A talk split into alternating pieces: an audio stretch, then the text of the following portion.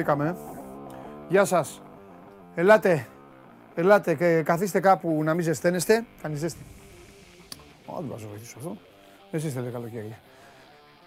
Είμαι ο Παντελής Διαμαντόπουλος, άλλο ένα σώμα του Gone Live ξεκινάει εδώ στην καυτή έδρα του Sport 24 με ένα μικρό, όχι μεγάλο, ένα μικρό χαμό στα μεταγραφικά κινήσεις. Ο ΠΑΟΚ έχει ζεστάνει τη μηχανή από χθες, λες και ήταν σημάδι η κουβέντα μας με τον Σάβα Τζιουμπάνογλου. Από εκεί και πέρα οι Θεσσαλονικείς άρχισαν να εργάζονται. Θα μιλήσουμε ξανά με τον Σάβα εννοείται. Ο Ολυμπιακός έχει βάλει μπροστά τις επόμενες κινήσεις του. Διαβάζετε και διάφορα πράγματα, όχι μόνο για τους πρωταθλητές, αλλά και για τις άλλες ομάδες. Με τη μορφή πληροφοριών, εσείς να κρατάτε πάντα μικρό καλάθι. Άλλο η πληροφορία, άλλο η... το ράδιο αρβίλα, άλλο το ουσιαστικό. Άλλο αυτό που θα γίνει πραγματικά, άλλο αυτό που δεν θα γίνει ποτέ. Τέλος πάντων, εδώ είμαστε, θα τα βάζουμε όλα σε μια τάξη, σε μια σειρά. Η μοναδική καθημερινή αθλητική εκπομπή, άλλωστε που γουστάρετε να την βλέπετε, γιατί τα λέει όπως είναι. Είτε είναι καλά, καλά. Είναι άσχημα, άσχημα. Δεν υπάρχουν. Δεν γεννάμε κιόλας ψέματα για να έχουμε να λέμε. Γι' αυτό και εσείς πρέπει να ακολουθείτε αυτή την γραμμή. Κατά τα άλλα, σας περιμένει, αλλάζω την τακτική της ομάδας. Χθες είδα, πιάσατε και τα like και όλα αυτά. Υπομονή στο τέλος της εκπομπής. Σας ετοιμάζω έκπληξη. Από εμένα για εσάς. Θα καθίσω κιόλας. Κάνω πλασεδάκι. Τακ. Λοιπόν. Πω, βλέπω τώρα τη σκαλέτα. Σήμερα είναι η μέρα του Λιμναίου. Άχθη, σήμερα τώρα πάλι θα μας πει. Κάνα υπερηχητικό. Θα μας παρουσιάσει κανένα διαστημόπλιο. Άντε να το πληρώσουμε. Εν πάση περιπτώσει. Η Βιλερμπάν έκανε break. 65-85. Τη διέλυσε τη Μονακό. 2-2 στους τελικούς των γαλλικών play-off. Τελείωσε έτσι κι αλλιώς. Ένα μάτς μένει. Το οποίο θα γίνει στη Λιόν. Και αφού σας πήγαμε το μπάσκετ, να σας υπενθυμίσω ότι σήμερα στις 5 η ώρα μπορείτε να δείτε στην ΕΡΤ3 το τελευταίο παιχνίδι από την Πάτρα Προμηθέας Λάρισα. Και εκεί 2-2. Χαμός. Έχετε αρχίσει εδώ και μαζεύεστε. Θεμιστοκλής Νταλαμάγκας. Το σώμα Γκον είναι αξία μετά από εξεταστική. Όπα. Κάτσε. Έλα εδώ ρε Θεμιστοκλή. Που είσαι και το καλύτερο όνομα. Πώς τα πήγες. Πώς τα πήγες στην εξεταστική. Για στείλε μου. Στείλε τώρα. Εγώ δεν είμαι τώρα οι δικοί σου άνθρωποι. Μπορείς να τους τριμπλάρεις. Λέγε, πώς τα πήγαμε στην εξεταστική. Θέλω να γνωρίζω. Όλοι οι άλλοι έχουν αρχίσει και μαζεύονται εδώ και καλά κάνετε. Να μου κάνετε παρέα. Να ξετυλίξουμε το κουβάρι. Ορίστε. Απάντησε το Μισοκλής. Περάσαμε, λέει, κανένα μάθημα. Μάλιστα. Και ο Γιάννης γλίτωσε το Σεπτέμβρη. Έτσι σας θέλω. Έτσι σας θέλω. Και ο άλλος Γιάννης, και πριν την εξεταστική λέει ότι καλύτερο. Κατάλαβα. Εσείς όλοι γράφετε. Όχ. Ένας άλλος λέει πώς να τα πήγαμε, άλλαξε θέμα. Αμάν. Άμα είναι να γράφετε και εσείς κάθετε και βλέπετε μένα, στο τέλος τι θα πάτε να γράψετε. Αυτά που λέω εγώ. Καλά βέβαια, αν γράψετε αυτά που λέω εγώ, θα πάρετε και το πτυχίο κατευθείαν. Ανεξαρτήτως εξαμήνου. Απλά να τα γράφετε σωστά. Παρακολουθείτε ολοζώντανη την εκπομπή στο κανάλι του Sport 24 στο YouTube. Μέσω της εφαρμογής TuneIn ακούτε ζωντανά, ακούτε τα πάντα. Όπως μπορείτε επίσης με τα αυτάκια σας να την απολαύσετε ως podcast από το Spotify. Με την εφαρμογή Android το ακούτε και στο αυτοκίνητο. Κάποια στιγμή πετάξανε αυτοί οι αναθεματισμένοι μια κάρτα, την ξαναπήρανε πίσω, το είδα, μην νομίζετε ότι επειδή κοιτάζω εσάς δεν βλέπω και τι κάνουν. Κατά τα άλλα, στο YouTube μπορείτε να απευθύνεστε εδώ σε εμάς, μπορείτε στο Instagram του Sport 24 και άλλα πράγματα. Εντάξει, ο προβληματισμός μου πάντως για το που βαδίζει η ελληνική κοινωνία και γενικά για το που βαδίζει ο άνθρωπος. Πάντα υπάρχουν αφορμές για να μεγαλώνει. Χθες έβαλα ένα story. Ακούς, Βλαβιανέ, ακούς. Εσύ θα το καταλάβεις. Έβαλα ένα story. Τα λέω τώρα στον Νικήτα, να τα ακούνε άλλοι. Βρίσκω μια φωτογραφία που είναι αγκαλιά, ο Βαϊνάλντουμ, ο Κουτίνιο και ο Μανέ. Και από κάτω βάζω ένα λύκο που του τρέχουν τα σάλια. Το 50% το κατάλαβε. Στέλνανε γέλια, μου στέλνανε όπου έφυγαν από το Μαντρί και αυτά. Το άλλο 50% αστυνομία, πυροσβεστική. Άλλοι στέλναν κλάματα. Άλλοι στέλναν, λέγανε δηλαδή δεν θες το Βαϊνάλντουμ πίσω. Άλλοι στέλναν, ό,τι μπορείς να φανταστείς. Και θα έρθει ο Χωριανόπουλος, θυμηθείτε το, θα έρθει ο Χωριανόπουλος και το πρώτο πράγμα που θα πει θα είναι το πόθεν έσχεση των πολιτικών. Μα καλά κάνουνε. Καλά κάνουνε και τα έχουν αυτά που έχουν. Καλά κάνουνε. Πώς να μην τα έχουν. Με αυτούς που διοικούν. Συσσαγωγικά. Πώς να μην τα έχουν. Ξέσπασα. Πάμε Σόβα.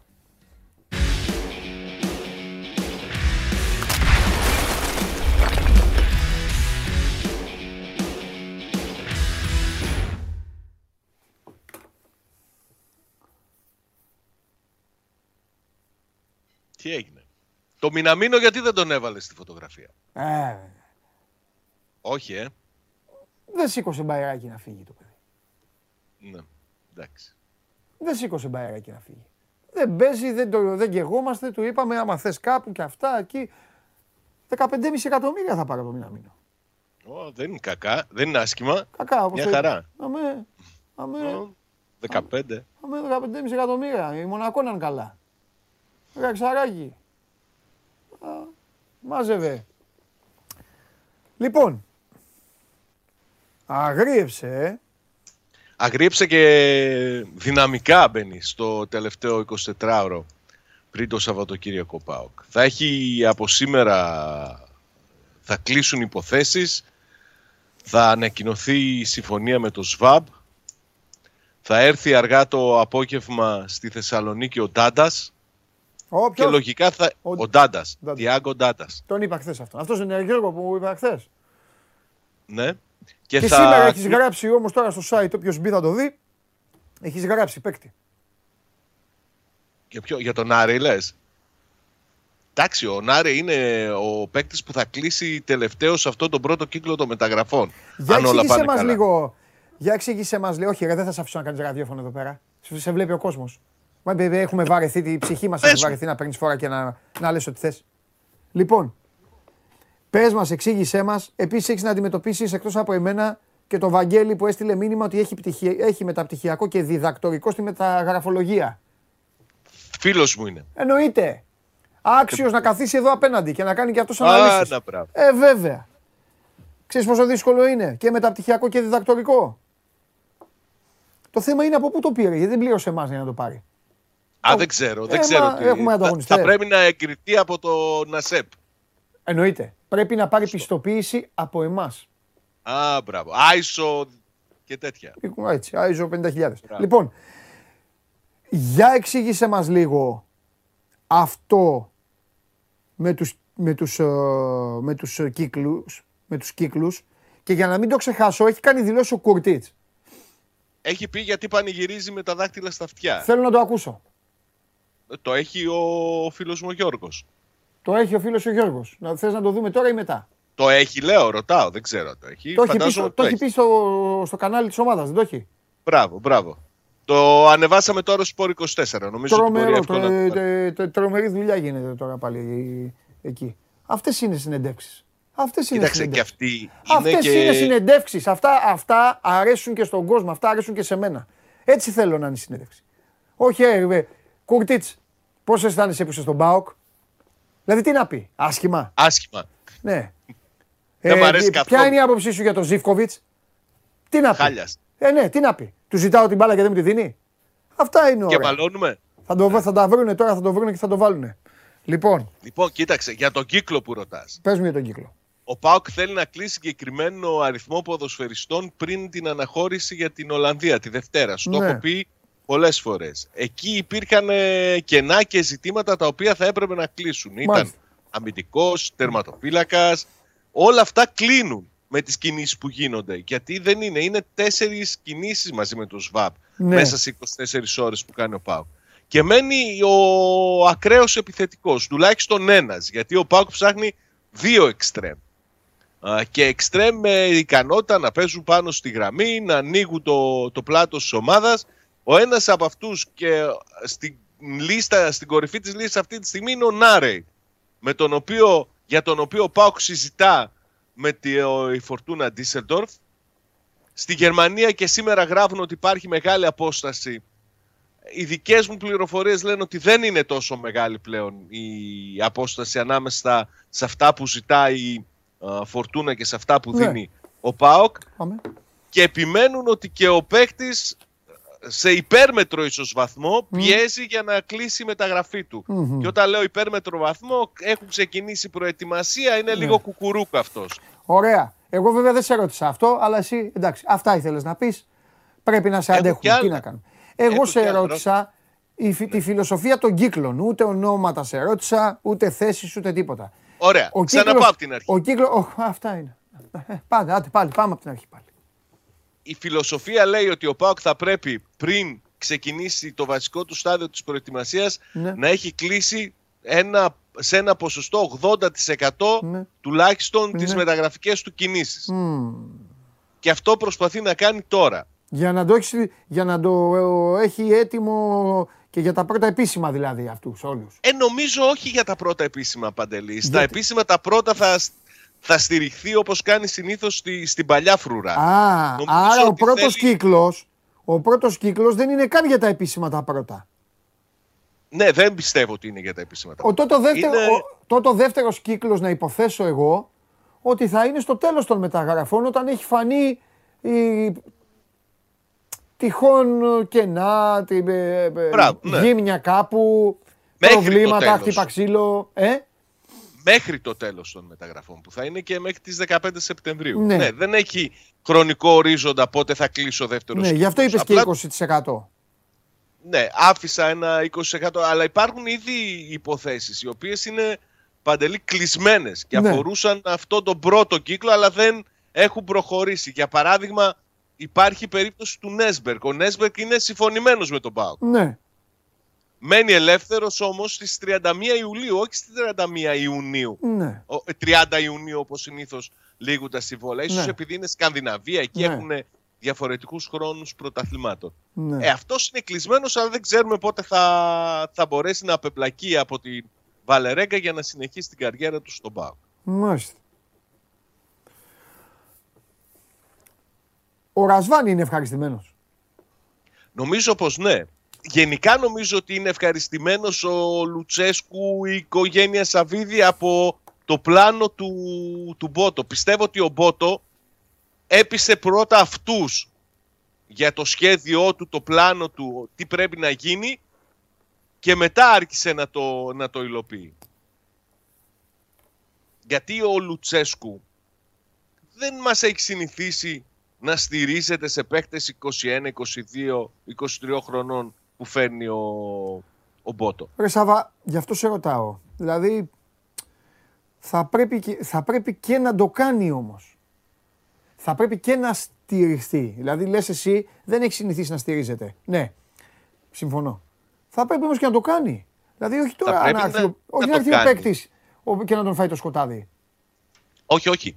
Γιατί όταν συζητήθηκε το θέμα αυτό ανάμεσα σε Μπότο και Λουτσέσκου, το σχέδιο του Μπότο να ρίξει τόσο πολύ το μέσο όρο ηλικίας, ο Λουτσέσκου το μόνο που είπε είναι ότι ναι, συμφωνώ μαζί σου να το κάνουμε, απλά θέλω να μου φέρεις ποδοσφαιριστές που έχουν παραστάσεις, που παίζανε.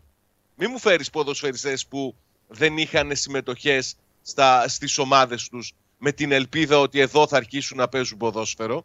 Και αν δεις, ο Κουαλιάτα παίζει 2 χρόνια. Ο Τάντας έπαιξε στην Τοντέλα όλο το προηγούμενο χρονικό πέρυσι, έκανε 34 συμμετοχές. Γενικά, καλά, για το Σοάρες δεν το συζητάμε, σωστά, αλλά φέρνει παίχτες που είναι μικροί σε ηλικία, αλλά με παραστάσεις. Ωραία, επειδή έχουν στείλει τώρα στο Instagram. Ναι. Δεν τους είπα να στέλνουν, τώρα όποιος θέλει να στέλνει όμως, ό,τι ομάδα και να είναι. Μείνετε εδώ, ακολουθεί εκτάκτος Χαλιάπας μετά το Σάβα για το θέμα του Καμαρά που έχει προκύψει με Ολυμπιακό και με τα υπόλοιπα. Παρ' όλα αυτά δεν θα στείλω το φίλο μου έτσι, δεν θα τον ξεπετάξω εγώ για να ακούσετε εσείς για τον Καμαρά και τον Άρη και τον Ολυμπιακό. Σάβα μου! Σωστός! Αδερφός μου είσαι. Έτσι, μπράβο. Λοιπόν, άντε γουστάρουν αυτά να κάνουν και ο Χαλιάπας. Λοιπόν, όχι ρε. Έτσι, μπράβο. Όταν μιλάμε εμείς οι δύο, τα σοπαίνουν όλοι. Λέει ο Βασίλης, να σε ρωτήσω, αν πουληθεί ο Τσόλακ, αν ο ΠΑΟΚ πάει για τον Μπούκι. Σάβα, δεν το αντέχω πάλι να ακούσω τον ΠΑΟΚ με τον Μπούκι. Δεν το αντέχω, ρε Σάβα. Να σου πω και εγώ δεν θα το άντεχα. Ρε Σάβα. Και ξαναλέω ότι ο προγραμματισμός, η φιλοσοφία... Έχει γίνει χειρότερα από το Ολυμπιακός Αβιόλα και ο Ολυμπιακός... Πείτε τον ρε, τον έγραφα, κάθε καλοκαίρι τον έγραφα αυτόν, όταν τα χρόνια τα φοβερά.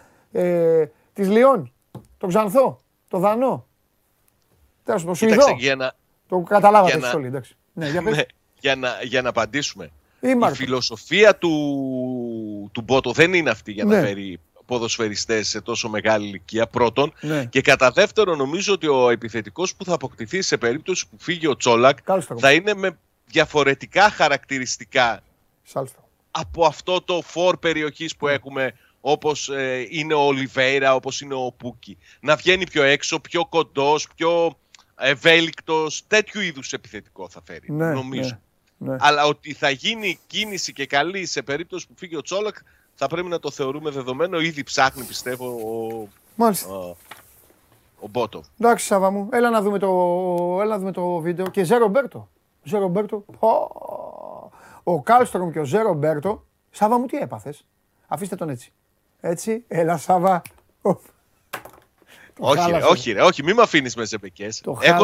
Έχω να πω πράγματα. Εντάξει, δεν ήσουν ακριβώς με ζεμπεκιά. Ήσουν και με άλλα πράγματα. Αλλά τέλος πάντων. Έχεις να πεις κι άλλα. Ναι. Άντε, δεν πες. Θα πούμε ποιοι έρχονται. Ναι, αλλά πες. Λοιπόν, σήμερα κλείνει ο Κάργας.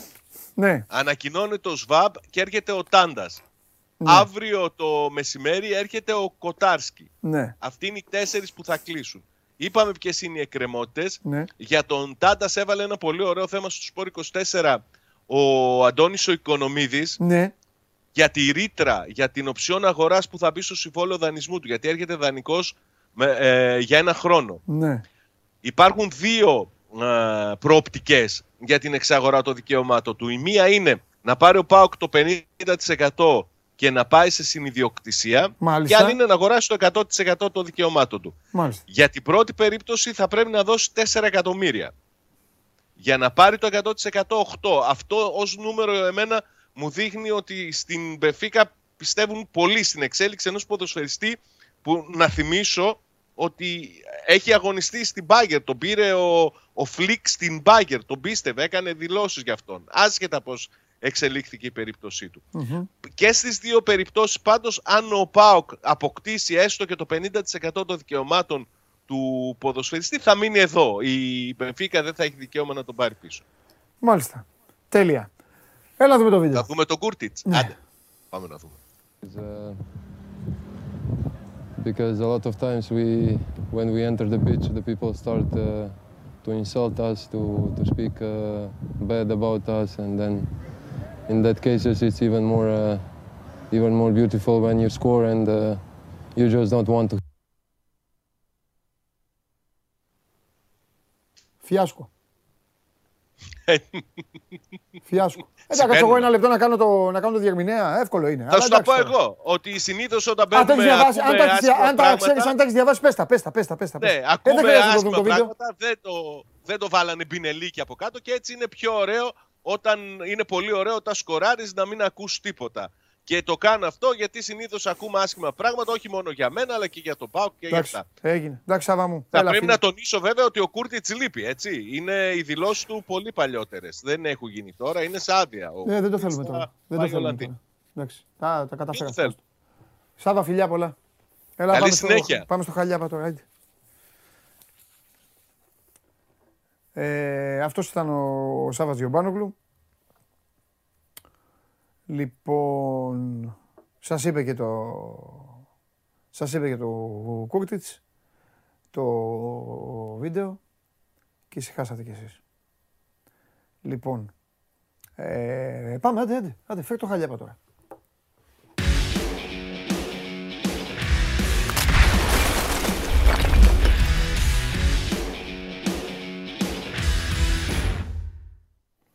Έλα ρε εσύ Δημήτρη. Καλησπέρα. Γεια σου Δημήτρη μου. Τι κάνεις? Καλά, καλά. Λοιπόν, δώσε τις απαντήσεις, δώσε λίγο, ξεκαθάρισε λίγο το τοπίο. Καλά, όχι ότι είναι κάτι που προκαλεί και τεράστια απορία, τεράστια αυτό, γιατί είναι συζητημένο εδώ και πάρα πολύ καιρό. Εδώ είχα ρωτήσει, άλλωστε θυμούνται εδώ οι τηλεθεατές, είχα ρωτήσει πρώτα τι θα κάνει ο Καμαρά, γιατί είχαμε τις πληροφορίες τότε, ότι αυτό για το οποίο σήμερα έχει γίνει λίγο πανικός, θα υπήρχε δηλαδή, ξέρω, κουβέντα, συζήτηση, ενδιαφέρον. Ναι, θα συνεχιζόταν. Ναι, μπράβο. Για λέγε. Και συνεχίζεται όντως η συζήτηση για το αν ο Αμπουμπακάρ Καμαρά θα φύγει από τον Άρη και θα πάει στον Ολυμπιακό τις επόμενες μέρες. Σύμφωνα με την ΠΑΕ Άρης, ο Θόδωρος Καρυπίδης βρίσκεται στο Λονδίνο τις τελευταίες ώρες, όπου θα συναντηθεί με την πλευρά της Φούλαμ και με τον μάνατζερ του μαυρετανού επιθετικού, ώστε να συζητήσει το ενδεχόμενο αποχώρησης του Καμαρά από τον Άρη και της μεταγραφής στον Ολυμπιακό. Και γιατί πήγε στο Λονδίνο να συζητήσει με τη Φούλαμ? Γιατί, όπως είναι γνωστό, ο Άρης έχει συμφωνήσει με τη Φούλαμ από πέρσι τον Αύγουστο, που απέκτησε τον ποδοσφαιριστή, να πληρώνει με δόσεις τη μεταγραφή του. Έχει δώσει περίπου 1.700.000 μέχρι στιγμής στην αγγλική ομάδα και μένουν ακόμη άλλα τόσα για να ολοκληρωθεί η αποπληρωμή της μεταγραφής. Γι' αυτό ο Άρης έπρεπε να συναντηθεί με τη Φούλαμ, εφόσον έχει πρόταση για να φύγει ο Καμαρά. Έχει πρόταση και από τον Ολυμπιακό και από άλλες ομάδες, λένε οι άνθρωποι της ομάδας τις τελευταίες ώρες, αν και πριν λίγες ώρες από το πρωί διαψευδόταν αυτό. Διαψεύδονταν ότι έχει προτάσεις ο Άρης για τον Μαυριτανό. Τώρα ξαφνικά όντως έχει προτάσεις και από τον Ολυμπιακό και από άλλες ομάδες, και θέλει και ο παίκτης να αποχωρήσει από τον Άρη και να κοιτάξει την τύχη του κάπου ψηλότερα. Αυτό τουλάχιστον βγαίνει από την πλευρά του Άρη, ότι ο Μαυριτανός γλυκοκοιτάζει τις προτάσεις που έχει και θέλει να πάει σε μία από τις ομάδες που τον θέλουν. Αν όντως έρθει σε συμφωνία ο Άρης με την Φούλαμ και με τον Ολυμπιακό στην προκειμένη περίπτωση, τότε θα αποχωρήσει άμεσα από το ρόστερ της ομάδας, και η πρόταση που λέγεται ότι έχει γίνει στους ανθρώπους του Άρη είναι για 5 εκατομμύρια ευρώ συν το Μαξιμιλιάνο Λοβέρα. Αυτό τουλάχιστον αναφέρεται τις τελευταίες ώρες. Αν πει το ναι ο Άρης σε αυτή την πρόταση, τότε τα 2,5 εκατομμύρια, τα 1.700 θα πάνε στην Φούλαμ και τα υπόλοιπα θα μείνουν στα ταμεία της ΠΑΕ, συν ο Αργεντινός, ο Λοβέρα, ο οποίος θα έρθει στο ρόστερ του Άρη για να ενισχύσει τη νέα σεζόν. Παρ' όλα αυτά είναι ακόμη ρευστό το ζήτημα, γιατί όπως σου είπα είναι στο Λονδίνο ο Θόδωρος Καρυπίδης αυτή τη στιγμή. Ναι, αλλά με αυτή τη λογική, όπως τα ακούω δηλαδή, μπορεί να δώσει ο Ολυμπιακός κατευθείαν τα λεφτά στη Φούλαμ και ό,τι άλλο πρέπει να γίνει με τον Άρη. Έτσι δεν είναι? Ναι. Γιατί τα λεφτά που είναι να πάρει η Φούλαμ... Όποιος Ολυμπιακός, τέλος πάντων, όποιος θέλει να τον πάρει. Τα λεφτά που είναι να πάρει η Φούλαμ είναι ακόμη 1.800. Ναι, πέσει 3,5 εκατομμύρια, είπες εσύ είναι 7, είναι 1.8. Ναι. Καλά, τη Φούλαμ δεν της καίγεται καρφί από που θα πάρει τα λεφτά. Ναι, να ξυπνήσουν ένα πρωί θέλουν και να τους βγάλουν στο λογαριασμό συν 1,8. Αυτό θέλουν οι άνθρωποι. Ναι. Αυτό. Πάντως φαίνεται ότι έχει μπει στην τελική ευθεία η συγκεκριμένη μεταγραφή, γιατί το να πηγαίνει... Αυτά τα νούμερα τώρα είναι όντως αριθμία απαιτήσεων Άρεος. Έχεις πει και για μια ρήτρα, θυμάμαι. Ναι. Θέλω να πω, ρε παιδί μου, θέλω να πω το ποσό, συνολικά ποσό, αν γίνει αυτή η μεταγραφή, δηλαδή, πού θα φτάσει αυτή η μεταγραφή? Δεν νομίζω ότι μπορεί να φτάσει πάνω από 4-5 εκατομμύρια το πολύ. Αυτό που ακούγεται δηλαδή, και τα 5 δηλαδή μου φαίνονται πάλι πολλά, να σου πω την αλήθεια. Έτσι, συμφωνώ. Γιατί συμφωνώ, γιατί θα πει κάποιος, αν με 5 εκατομμύρια παίρνει, ξέρω εγώ, να πάρεις πιο από άλλο πρωτάθλημα. Όχι ότι ο Καμαρά, το ξαναλέω, ο Καμαρά είναι αδικημένος. Τέλος πάντων, είναι παρεξηγημένος ο Καμαρά. Έτσι όπως. Τα κάνει και ο ίδιος βέβαια. Αλλά. Τέλος πάντων, ναι. Καλός ποδοσφαιριστής. Συμφωνώ. Άλλο θέλω να πω τώρα. Αυτό το ποσό είναι μέσα κι Φούλαμ. Ναι. Α. Ναι. Δηλαδή θα πάει, άμα είναι τα 5 εκατομμύρια που ακούγονται, 1.800 Φούλαμ και τα υπόλοιπα στον Άρη. Τα 3,2 πούμε κάπου εκεί που υπολογίζονται. Ναι. Συν το Λοβέρα, ο οποίος αγωνιζόταν πέρυσι στην Ομόνοια ως δανεικός από τον Ολυμπιακό, αν δεν κάνω λάθος. Ναι. Τώρα σου ξαναλέω ότι θα πάρει και ο Μπούργος έναν παίκτη, ένα πατριωτάκι του. Ναι, ισχύει. Για τον Λοβέρα, ο οποίος Λοβέρα είναι στα ραντάρ του Άρη τις τελευταίες εβδομάδες και ήταν και παλαιότερα, μπορώ να σου πω, από όσο ξέρω εγώ. Ωραία. Σύμφωνα λοιπόν με τα δεδομένα και εμπειρικά, μπορούμε να πούμε, βέβαια μετά θα μιλήσουμε και με τον Χριστοφιδέλη, μπορούμε να πούμε ότι η μεταγραφή του Καμαρά στον Ολυμπιακό είναι πλέον, είναι σχεδόν σίγουρη. Κάπως έτσι το βλέπω εγώ, κάπως έτσι το διαβάζω. Νομίζω ότι γνωρίζοντας και πριν καιρό εγώ δηλαδή το ενδιαφέρον και όλο αυτό. Ναι. Ναι. Συμφωνώ ότι οι περισσότερες πιθανότητες είναι να κλείσει τις επόμενες όρθιο στον Ολυμπιακό Καμάρα. Ωραία. Εντάξει, Δημήτρη μου. Λοιπόν, μιας και σε πέτυχα, έχει τίποτα άλλο? Όχι, να μου πεις, αυτό είναι το θέμα τώρα. Τι άλλο να έχει? Όχι, δεν έχει κάτι. Εντάξει, δεν έχει κάτι. Εδώ είσαι. Εδώ είμαστε. Αν αναφέρω ότι στο Λονδίνο μαζί με τον Θόδωρο Καρυπίδη είναι και ο Αγισίλος του Μαζάτος, ο οποίος χειρίζεται τα θέματα των μεταγραφών και τα θέματα των συμβολέων, των χρημάτων και γενικότερα κάνει ένα γενικό κουμάντο στη διοίκηση της ΠΑΕΑΡΙΣ τους τελευταίους μήνες. Και δεν αποκλείεται η παρουσία του Αγισίλα του Μαζάτου στο Λονδίνο να σχετίζεται και με άλλα θέματα μεταγραφικής φύσεως. Δηλαδή, δεν αποκλείεται εκτός από το θέμα Καμαρά, ο Καρπίδης με τον του Μαζάτου να συζητήσουν και για παίκτες που πρόκειται να έρθουν στον Άρη τις επόμενες ημέρες. Μάλιστα. Φιλιά. Καλή συνέχεια. Φιλιά. Λοιπόν, επειδή έχετε πάρει φόρα και λέτε, θα τελειώσω με το γουλί. Θα τελειώσω και με ό,τι θα προχωρήσουμε και εγώ και εσείς θα μιλήσουμε για Καμαρά. Για ποδόσφαιρο, δεν με ενδιαφέρουν τα σενάρια που παίζει, ποιος θα τον πληρώσει, πώς πληρώνει και αυτά. Θα μιλήσουμε λίγο για ποδόσφαιρο, γιατί θέλετε λίγο τον Παντελή σας, τον χρειάζεστε όλοι. Όλοι τον χρειάζεστε. Πάμε, έλα να τελειώσουμε λίγο για τον Παναθηναϊκό, γιατί δεν νομίζω να χτυπά. Σε κανένα δόνι πάλι θα χυμίξει αυτός. Ναι, συνδεθείτε και θα τα πούμε. Θα τα πούμε γιατί εσείς εδώ στην Ελλάδα. Τώρα επειδή χθες ήμουν λίγο έτσι, έκανα λίγο τα ζεσταματάκια μου για να επιστρέψω. Εσείς δεν αντέχετε εδώ οι Έλληνες, δεν αντέχετε. Άμα δεν ακούσετε κανένα Πορτογάλο, έχουν γίνει Πορτογάλοι, κολλητοί σας τώρα. Οι Πορτογάλοι, το μεγάλο πρωτάθλημα αυτό. Τέτοιους θέλετε. Πορτογάλους, Ισπανούς, από τη γάμα Ισπανίας. Τέτοιους δεν θέλετε. Γαλάκια. Έχει γεμίσει το πρωτάθλημα.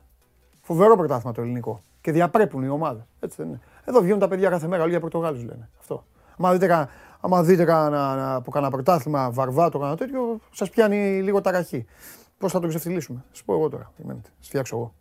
Μισό. Έλα ρε, έλα να τελειώνουμε τώρα. Δεν έχει τώρα. Το Βέλεθ τώρα. Έλα.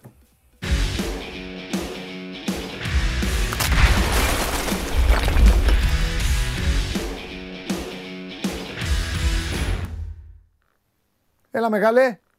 Καλημέρα. Κάτσε μισό λεπτό. Τι γίνεται, πώς είσαι? Μην το κάνεις αυτό όμως. Ποιο? Ότι ορμήξω στο Δόνι και τα λοιπά. Αδιάφορο μου είναι η περίπτωση του Γιώργου του Δόνι. Τι κάνει συμπεριφορά, τώρα? Συμπεριφορά, εγώ περιέγραψα. Τι κάνει ιστορία? Αυτό που έκανε ήταν να περιγράψω συμπεριφορές. Ναι. Τι κάνει ιστορία? Στο ψυγείο έχει μπει. Υπάρχει μια διορία από όσο έχω πει μέχρι το τέλος της εβδομάδας. Βασικά δεν έπρεπε να σε ρωτήσω αυτό. Έπρεπε να σε ρωτήσω πώς είναι ο Βέλεθ. Ξανά. Κάθε μέρα αυτό θα σε ρωτάω. Μα ο Βέλεθ, το είπα και χθες. Εντάξει, είναι λογικό το παιδί ότι έχει ξενερώσει. Αυτό λέω. Πρόσεξε να δεις όμως. Με όλο το κόνσεπτ έχει ξενερώσει. Γιατί έχει καταλάβει από ένα σημείο και μετά στην κουβέντα που έγινε τη Δευτέρα το απόγευμα, αλλά και με μια συζήτηση που έκανε με τον Γιωβάνοβιτ την Τρίτη. Ναι. Ότι ναι, ρε αδερφέ, εμείς τα καταλαβαίνουμε όλα και ότι είναι πολλά τα λεφτά και ότι είναι ένα συμβόλαιο ευκαιρίας ζωής. Αλλά απ' την άλλη, αντιλήφθηκε και ο ίδιος ότι τα 200.000 να αποτιμηθεί η αξία του σε αυτό το ποσό για να απολυθεί, είναι υποτιμητικό, ναι, και για το, εντάξει, και το κύριο. Οπότε και ο ίδιος καταλαβαίνει. Κοροϊδία, το είπα και χθες εγώ μόνος μου. Ακριβώς. Και ο ίδιος καταλαβαίνει ότι ο Παναθηναϊκός δεν μπορεί να κάνει διαφορετικά στην προκειμένη περίπτωση. Ναι. Αν λοιπόν οι Άραβες που του έχουν δώσει, υποτίθεται, διορία μέχρι το τέλος της εβδομάδας, μέχρι την Κυριακή, να ξεκαθαρίσει την κατάσταση. Ποιανού του Βέλεθ. Ναι. Μισό. Οι Άραβες και τον ξεσήκωσαν. Τον ξεσήκωσαν. Τέλος πάντων, πρώτα του κάνανε οι άνθρωποι. Και του βάλαν και διορία. Παντελή. Στο ξαναλέω, επειδή δεν έχεις εικόνα καλή προφανώς και το σέβομαι αυτό. Ναι. Επειδή τους έχουμε φάει τους Άραβες στον Παναθηναϊκό, ναι, πολλές ώρες στη ΜΑΠΑ, ναι, ειδικά από την Αλαΐ, το Μπέρκ, ναι, που το ξεπληρώθηκε 19 μήνες βασικά, μετά. Βασικά, Κώστα, ηρέμησε, δεν σου φταίω εγώ άμα πηγαίνουν και προτείνουν και σε παίκτες του Παναθηναϊκού. Είσαι επιθετικός. Δεν σου φταίω, τι να κάνω. Αυτοί έχουν τους παίκτες του Παναθηναϊκού. Δεν έχω εικόνα, δεν κάνω, δεν ράνω. Δεν έχω, Κώστα. Γι' αυτό σε βγαίνεις εσύ που έχεις εικόνα. Αν δεν είχε εικόνα, θα βγάζεις άλλον. Εύκολα. Έτσι λειτουργούν οι Άραβες. Αυτό σου λέω, παιδί. Ότι έτσι λειτουργούν οι Άραβες μια ζωή. Ναι. Ότι και ξεσηκώνουν και δίνουν ψίχουλα στους άλλους, γιατί υποτιμούν, ναι, πάντα τις ομάδες και δίνουν τα πολλά λεφτά στους ποδοσφαιριστές. Και αυτό σε ρωτάω, σου λέω λοιπόν. Και του είπα να τα βγάλει πέρα μόνος του. Ακριβώς. Ότι μέχρι την Κυριακή να έχει ξεδιαλύνει την κατάσταση. Ωραία, και γιατί δεν τους είπε αυτός ότι ξέρω εγώ δεν πάνε καλά. Τι μόνος του, πώς θα το κάνει, τι είναι αυτός. Μάνατζερ είναι. Προφανώς έχουν δώσει, στο μάνατζερ το έχουν πει αυτό. Ναι. Έχουν δώσει ένα πακέτο χρημάτων και, ναι, σου λέει κόψε εσύ δικά σου λεφτά.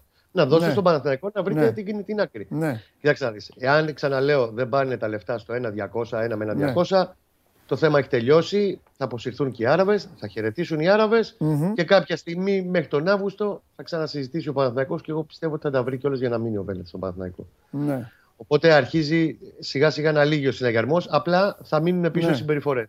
Ναι. Ναι. Αυτό. Μάλιστα. Σε πιο φρέσκα κουλούρια, ναι, αυτό που θα σου πω είναι ότι ισχύει αυτό που είπαμε για τις προηγούμενες μέρες, ότι θέλουν μέχρι την Αυστρία, μέχρι τις 5 Ιουλίου που θα φύγει ο Παναθηναϊκός για την Αυστρία, να έχει κλείσει μήνυμου με ένα χαφ και έναν εξτρέμ, ανεξαρτήτως τι θα γίνει με τον Μπλάνκο. Αυτό που καταγράψαμε και χθες στο Sport 24 είναι ότι ένα όνομα που εξετάζεται από τις αρκετές περιπτώσεις που εισακύρεται το Γιοβάνοβιτς είναι ο Ολλανδός Μάρκ Ντίμερς. Περίπτωση που την είχαμε ξαναδεί και πέρυσι τέτοιο καιρό το συζητάγαμε. Είναι κεντρικός χαβ, δημιουργικός αισθητικά, οχτάρι, καθαρό είναι το παιδί. Μαουρίσιο με λίγα λόγια, αλλά λίγο πιο ταχυδυναμικός. Ολλανδός, Ολλανδός, 28 ετών. Ανήκει στη Φέγινορτ μέχρι το καλοκαίρι του 23. Είχε παίξει και πέρσι και μάλιστα ο Παναθηναϊκός το είχε δει πολύ σοβαρά την περίπτωσή του, αλλά δεν ξέρεις πώς έρχονται πάντα στη ζωή. Τραυματίστηκε στο γόνατο στην προετοιμασία, κόπηκε. Η περίπτωσή του, έμεινε το παιδί έξω για 4 μήνες. Μετά η Φέγινορτ για να του δώσει λίγο ρυθμό όταν επανήλθε, γιατί επανήλθε καλά, εντάξει, το ξεπέρασε. Δεν ήταν χιαστός, ήταν κάτι με μηνίσκο, κάτι ένα θέμα τέλος πάντων που είχε, που τον έκράτησε αρκετό καιρό έξω. Η Φέγινορτ τον έδωσε δανεικό 6 μήνες στο Ανόβερο για να βρει ρυθμό κτλ. Και όντως έπαιξε 16 παιχνίδια βασικός, είναι καλά, γύρισε καλά. Δεν τον υπολογίζουν οι Ολλανδοί, είναι πάλι στο μικροσκόπιο του Γιοβάνοβιτς, ο οποίος τον περνάει πάλι από ένα φιλτράρισμα. Γιατί πέρσι, ξαναλέω, ήταν σε περιπτώσεις που είχε ξεχωρίσει και προκρίνει τις είχε οδηγήσει μέχρι το τελικό στάδιο. Απλά το παιδί ήταν άτυχο και τραυματίστηκε και δεν έφτασε μέχρι τέλους η μεταγραφή του. Κάτσε να δούμε πώς. Οπότε την έχουμε στην άκρη του μυαλού μας και στον μπλοκάκι και το όνομα του Ολλανδού του Ντίμερς. Ωραία. Λοιπόν, εδώ ρωτάνε οι άνθρωποι. Πρώτον, τι γίνεται με τον Κατσίνοβιτς. Μπράβο, σωστό. Μετά σε ρωτάνε κάτι, κάποιος το είδα γάμο μου και θέλω να σου το πω αυτό.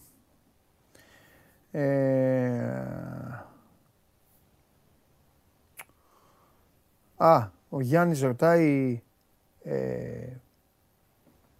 με το center for λίγο να το αναλύσεις σε σχέση με το χρόνο. Ναι. Εννοεί. Δηλαδή πώς θα το πάει χρονικά η ομάδα. Αυτό τι σκέφτονται να το κάνουν, το αφήνουν τελευταίο, δεν αγχώνονται.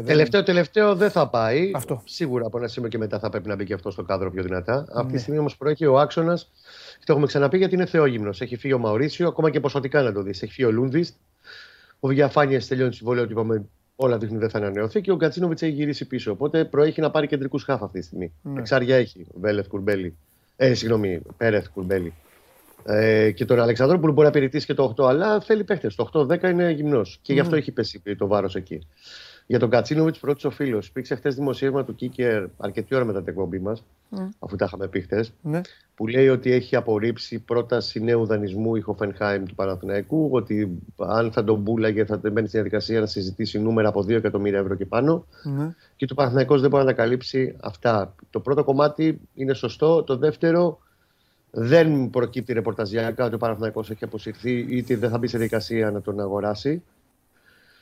Είναι ανοιχτή η υπόθεση. Ουσιαστικά αυτό το δημοσίευμα του Κίκερ ήταν και λίγο ένα μήνυμα προς τον Παναθηναϊκό ότι αδέρφια, ξεχάστε λίγο το θέμα του δανεισμού. Πάμε λίγο παρακάτω στο επόμενο level. Πάμε να δούμε τι θα κάνουμε με το θέμα της αγοροπολισίας. Εγώ στο κρατάω ανοιχτή την πόρτα, τον Κατσίνοβιτς. Το θέμα είναι να οριμάσουν λίγο οικονομικά οι συνθήκες και να τον περιμένει ακόμα και 2 χαφ να πάρει. Εγώ σου λέω ότι αύριο ή σε 10 μέρες ο Παναθηναϊκός θα πάρει 2 κεντρικά χαφ. Γιωβάνοβιτς θα τον περιμένει και σε ένα μήνα. Αν δει ότι έχουν οριμάσει συνθήκες και μπορεί να τον πάρει με 1 εκατομμύριο ευρώ και ποσοστά μεταπώληση, γιατί κάπως έτσι θα γίνει η δουλειά, άμα γίνει, θα τον περιμένει. 100%. Λογικό είναι αυτό. Λογικό είναι. Και για πολλούς λόγους και είναι σωστό για μένα, αν θες την άποψή μου, να τον περιμένει. Με βάση αυτό που είδαμε το 5μηνο που έμεινε εδώ Σέρβος. Τώρα, σε ό,τι έχει να κάνει με το επιθετικό, σωστά ρωτάει ο φίλος. Δεν θα πω ότι δεν έχει ανάγκη. Είμαι ο πρώτος που φώναζε από εδώ πέρα ότι ο Παναθηναϊκός θέλει ένα γκολτζή. Καταλαβαίνεις ότι για να βρεις παίχτη, όχι, δεν είναι θέμα χρημάτων. Ο Παναθηναϊκός μπορεί να ξοδέψει το μεγαλύτερο του ποσό από το μπάτζετ για τον επιθετικό, το έχουμε ξαναπεί. Ναι. Είτε έναν ελεύθερο επιθετικό να πάρει ένα πάρα πολύ ψηλό συμβόλαιο, αλλά να ταξίζει αυτά τα λεφτά, είτε να χρειαστεί να πληρωθεί και η ομάδα κτλ. Μπορεί να φτάσει μέχρι και τα 2 εκατομμύρια ευρώ με εφορίες, με όλα αυτά. Ένα τέτοιο συμβόλαιο. Δεν είναι εύκολο. Η μισή Ευρώπη σε αδερφό ψάχνει και το ξέρεις καλά. Ναι, αλήθεια είναι αυτό. Για να βρεις γκολτζή, δηλαδή και το λαχείο, δεν θα πάει να πάρει επιλογή πιτσιρικά, φέρελπι, 20χρονο, 21χρονο Βραζιλιάνο που μπορεί να έχει όλο το potential της γης. Θέλει έτοιμο σεντερφόρ. Αλλά θέλει και παίχτη που θα τον ξεσκονίσει από 100 μεριές, γιατί δεν πρέπει, αν δεν πρέπει να κάνει λάθος στις άλλες θέσεις μια φορά, στο σεντερφόρ δεν πρέπει να κάνει λάθος 10. Πόσο μάλλον όταν πίσω υπάρχει ο Μακέντα και ο Καρλίτος, οι οποίοι ουσιαστικά δεν υπολογίζονται και για τον Παναθηναϊκό θα ήταν ευχής έργο να φέρουν προτάσεις και να αποχωρήσουν. Για τον Καλίτος, αν θες την άποψή μου, είναι πιο εφικτό και πιο πιθανό να γίνει σύντομα.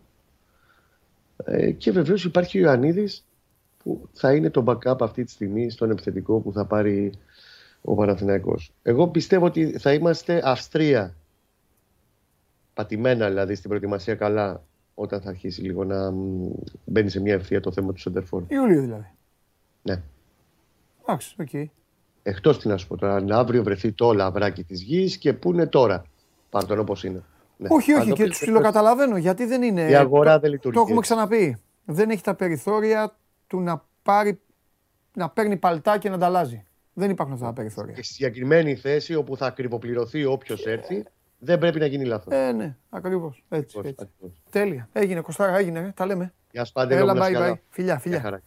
Λοιπόν, αυτά για τον Παναθηναϊκό, αυτά για τον Κατσίνοβιτς, αυτά για τον επιθετικό, αυτά για τον Βέλεθ και συνεχίζουμε να δούμε πώς θα πάει η ιστορία. Μετά, όταν βγει ο Χρυστοφιδέλης, σας χρωστάω, έτσι, έχουμε οφειλές. Εμείς, εγώ και εσείς, πριν πει ο Δημήτρης τι είναι να πει σε θέματα εξελίξεων, θα σας πω κάποια πράγματα για τον Αμπουμπακάρ Καμαρά, γιατί η τρομερή Ελλάδα πραγματικά μπορεί να κάνει θεούς, κάποιους οι οποίοι δεν μπορούν να στρίψουν, και μπορεί να ρίξει στον Κεάδα ανθρώπους οι οποίοι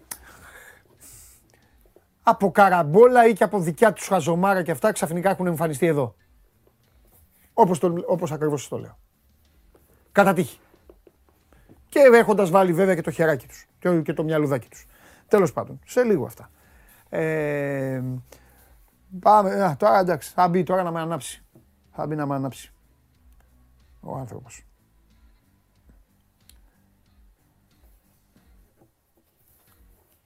Άντε, τι είπε, πού είναι. Άντε, είστε φίλε, θα βάλετε κάτι, θα περιμένω, τι θέλετε να με κάνετε. Θα κάθομαι έτσι. Καλωδίονται και μπαίνει. Ωραία, αυτό γιατί, ωραία, και γιατί δεν μου το λέτε αυτό. Γιατί με αφήνετε έτσι να κάθομαι. Έλα μέσα.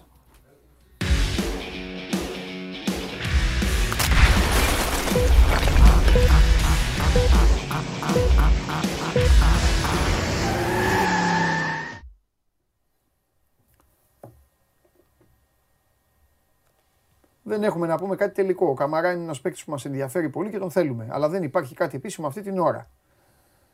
Σύμφωνα με τον Χριστοφιδέλη, αυτή είναι η τοποθέτηση του επίσημου Ολυμπιακού. Θα τα πούμε στη συνέχεια. Καταλαβαίνετε δηλαδή και από αυτά που λέγονται ότι θα τον πάρει το παίκτη. Εγώ αυτό καταλαβαίνω. Δεν ξανασχολούμαι. Τέλος. Ανύπαρκτη. Έχουμε μέλλον. Ανύπαρκτη και οι δύο να σκοθούν να φύγουν. Γιατί ο Σάιρς, ο άνθρωπος είναι στα ρέστα του. Όχι. Ανύπαρκτη και οι δύο. Όχι, κάνεις λάθος. Ο Σάιρς θα δώσει τα ρέστα του. Ο Λεκλέρ, εγώ για κάποιο λόγο έρχεσαι εδώ, υποστηρίζεις το Σάιρς. Για κάποιον. Τέλος πάντων. Μ' αρέσει ο Σάιρς, όπως μ' αρέσει και ο πατέρας του. Είναι εντάξει. Πάρ' τον, έχεις καμιά ξαδέρφη, ανήπαντρη. Κάτι στο σόρι, έχεις πάρ' τον, δώσ' τον. Πάρ' τον και μια πάστα. Τελειώσανε, ρε. Καταστρέψανε την ομάδα. Τέλος, να σκοθούν να φύγουν. Αυτοί πρέπει να αντιμετωπίζονται με ποδοσφαιρική πολιτική. Κανονικά θα πρέπει να έχουν αλλάξει. Έχουμε φάει 2 μήνες φάπες. 2 μήνες φάπες, δεν πρέπει να γίνει κάτι στην ομάδα. Οι οδηγοί φταίνε. Φταίει ο προπονητής, να φύγει ο προπονητής. Ο αρχιμηχανικό. Πού ξέρω εγώ ποιον θα πάρουν. Η Ιταλία ξεκινάει πάνω από το Μπιαντρόνο, πάνω ψηλά, πιο πάνω από τη Βερόνα και καταλήγει στη Σαρδινία και κάτω, στη Σικελία, νότια. Έχει να πάρει. Σε παρακαλώ. Είδες όμως μέσα σε πόσους, σε λίγους μήνες, πώς έχει αλλάξει.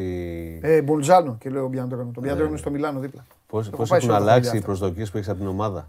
Πέρσι έλεγες πω να μπορώ του χρόνου να κερδίζω αγώνες και τώρα θες να πάρεις πρωτάθλημα. Εγώ θέλω κάθε χρόνο να παίρνω πρωτάθλημα. Πέρσι δεν μπορούσες. Πάντα εγώ ό,τι και να υποστηρίζω, όταν ξεκινάει και μου λένε ποιος θα το πάρει, εγώ λέω πάντα την ομάδα μου, ό,τι και να είναι. Στο NBA με κοροϊδεύουν όλοι, εγώ λέω οι Lakers. Τι θα λέω εγώ, η McLaren, η Brabham. Κοίταξε να δεις. Είναι πολύ μεγάλη επιτυχία της ομάδας που φέτος πρωταγωνιστεί. Που τι, που παίρνει μπροστά, η Μίζα, που γυρνάει. Πρωταγωνιστεί. Μπαίνει το κλειδί. Ας δουλεύεις μωρέ. Εντάξει. Από φάπα σε πάπα, έχει κουδουνίσει το κεφάλι. Αυτό πρέπει να λυθεί. Το να δουλεύουν όλα άψογα. Θα γίνει όμως, θα γίνει. Απλά το θέμα είναι να μην χάσουν πολύ χρόνο, πολλούς βαθμούς. Πώς είμαστε στη βαθμολογία τώρα, πόσο είναι μπροστά η Red Bull? Είναι πολύ μπροστά. Ας δεν θες να ξέρουν νούμερα. Μπες να τα δεις στο Sport 24. Γι' αυτό δεν μπαίνω. Βαθμολογία. Για να μην ψυχροπλαγωθώ. Το θέμα είναι.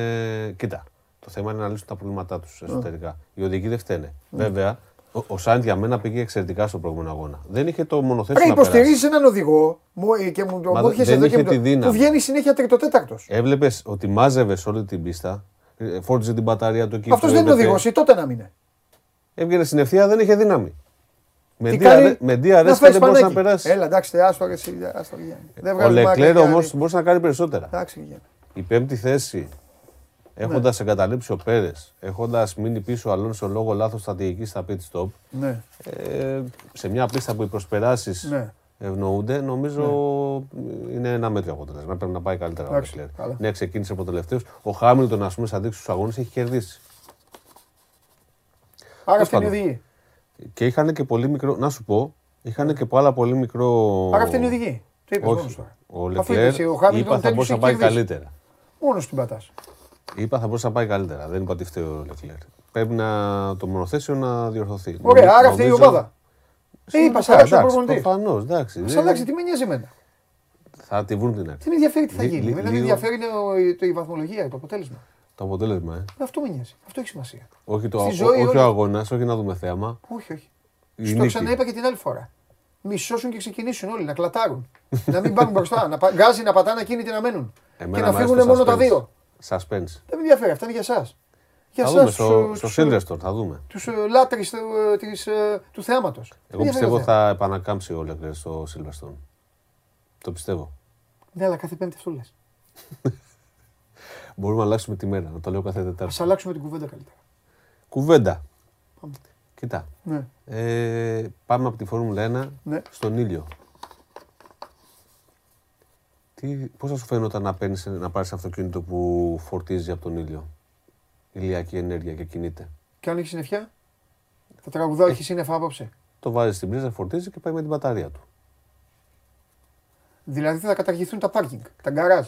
Δηλαδή, έχεις ένα ηλεκτρικό αυτοκίνητο, το οποίο φορτίζεις και το χρησιμοποιείς κανονικά σαν ηλεκτρικό αυτοκίνητο. Όταν όμως έχει ήλιο, έχει 5 τετραγωνικά μέτρα. Η χαρά για τα κλεφτρόνια δηλαδή. Πάνελ πάνω Ναι. Και φορτίζει και πας με την ηλικία ενέργεια. Χωρίς να καίσεις καν ρεύμα. Αυτό σου λέει, θα τα αφήνουν έξω τα αυτοκίνητα όλοι.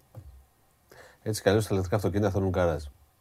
Έτσι κι αλλιώς, για να φορτίζουν. Ναι, αλλά λες τον ήλιο εσύ. Ναι, αυτό φορτίζει και με τον ήλιο. Αυτό σου λέω. Οπότε κάποιος θα πρέπει να το έχει έξω το αυτοκίνητο. Όταν κινείσαι.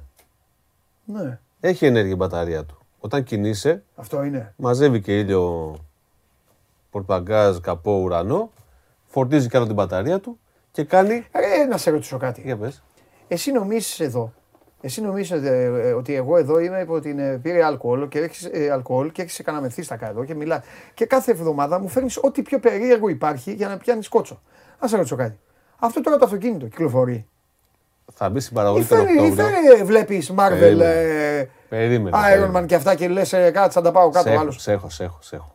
Μπαίνει στην παραγωγή τον Οκτώβριο και είναι το πρώτο ηλιακό αυτοκίνητο στον κόσμο. Μπαίνει στην παραγωγή τον Οκτώβριο. Θα το πάρουν δηλαδή οι τέτοιοι. Πόσο θα δίνεις? Έχει 4 ηλεκτροκινητήρες, ένας σε κάθε τροχό. Έχει αυτονομία 625 χιλιόμετρα μόνο με την μπαταρία του. Ναι. Μπορεί σε μια ηλιόλουστη χώρα όπως η Ελλάδα, σύμφωνα με την εταιρεία αυτό, έτσι, ναι, να κάνει έως και 11.000 χιλιόμετρα το χρόνο μόνο με ηλιακή ενέργεια, χωρίς να το φορτίζεις. Δηλαδή θα το φορτίζεις, αλλά δεν θα σου καίει το ρεύμα που έχει η μπαταρία, θα χρησιμοποιεί τον ήλιο. Άρα μιλάμε για μηδέν κόστος χρήσης. Επίσης αυτό είναι πιο πολύ για χώρες σαν τη δική μας. Ναι, εντάξει. Να το πάρεις, θα πάρεις στη Σεβίλη ο Ισπανός να το έχει.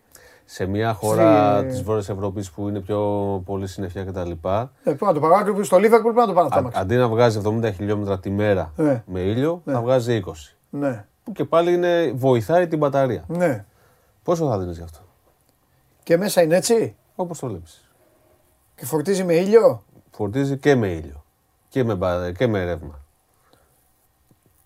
20.000. Εντάξει. Για να το πάρουμε. Καλά εσύ. Βάλε άλλα 5. Όντω. Και ένα 0.20 στο τέλος. Μπράβο. Ψάρωσες, Στα 25. 250. Εγώ θα σκονόμουν αόρθιος και θα έλεγα πάρτε το. Πηγαίνετε όλοι, πάρτε δάνεια, δεν ξέρω τι θα κάνετε. 250.000 κάνει αυτό. 250.000. Δεν είναι πολλά για την τεχνολογία που έχει. Έτσι. Μόνο τα πάνελ που έχει στο αυτοκίνητο πάνω δεν είναι πολλά. Αλλά επειδή όμως μου τη λες κάθε εβδομάδα. Δηλαδή εσύ ήρθες εδώ πάλι. Να το. Τον ακούτε. Πες. Με τους φίλους μου εδώ και τις φίλες μου. Που παλεύουν να ακούνε τον αναθεματισμένο που ακολουθεί να λέει για το ρεύμα, να λέει για την φορολογία, να λέει για το fuel pass και όλα αυτά. Και εσύ έρχεσαι εδώ με την άνεση, γι' αυτό σε γουστάρω. Άρα Γιαννάρα, γι' αυτό σε γουστάρω. Γιατί λες δεν πειράζει, κάτσε να πάω εκεί πάνω στη μιζέρια τους και πάνω στην κλάψα τους και θα κάνω το κομμάτι μου. Και έχεις εδώ και λες, σας αρέσει αυτό? 250.000. 250 δεν παίρνουν, οι μισές ομάδες δεν παίρνουν στόπερ. Το περίμενα. Γι' αυτό σου έχω την απάντηση. Άντε. Για κοιτά. Ναι. Ορίστε. Θες ένα ωραίο οικογενειακό αυτοκίνητο. Τι είναι αυτό, Ντάτσια. Το πέτυχα, εδώ κατευθείαν το σήμα.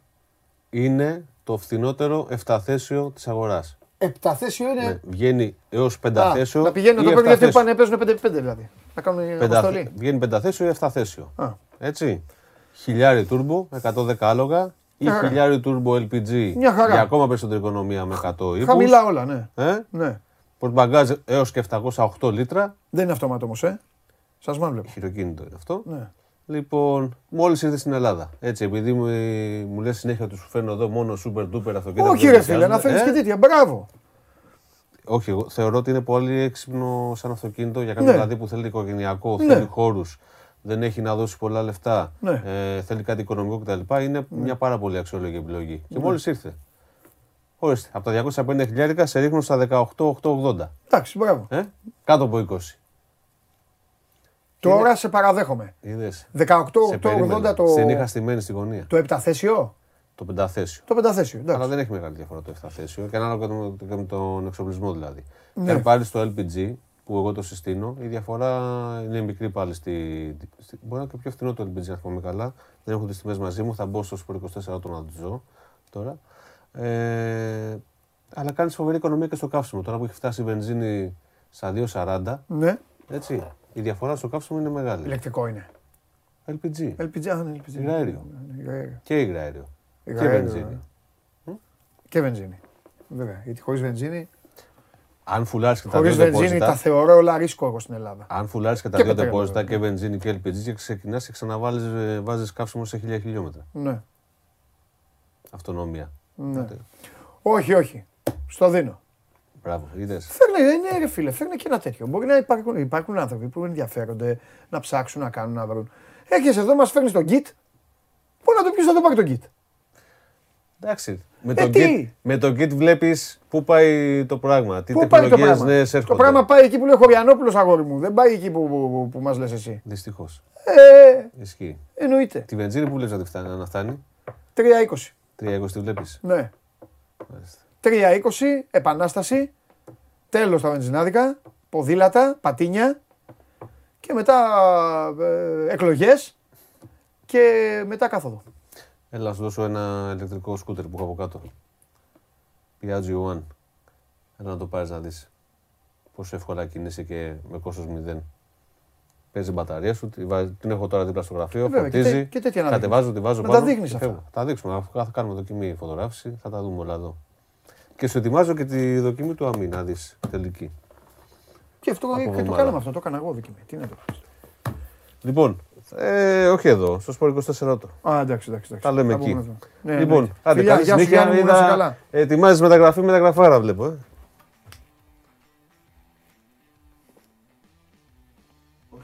Τι είπες τώρα που μπήκα μέσα. Α, εγώ. Θέλεις, σε νοιάζει και εσένα. Έλα. Σας έχει κάνει ο Χωριανόπουλος όλους ίδιους. Φιλιά, γεια σου Γιαννάρα. Αυτός είναι ο Γιάννης Λιμναίος.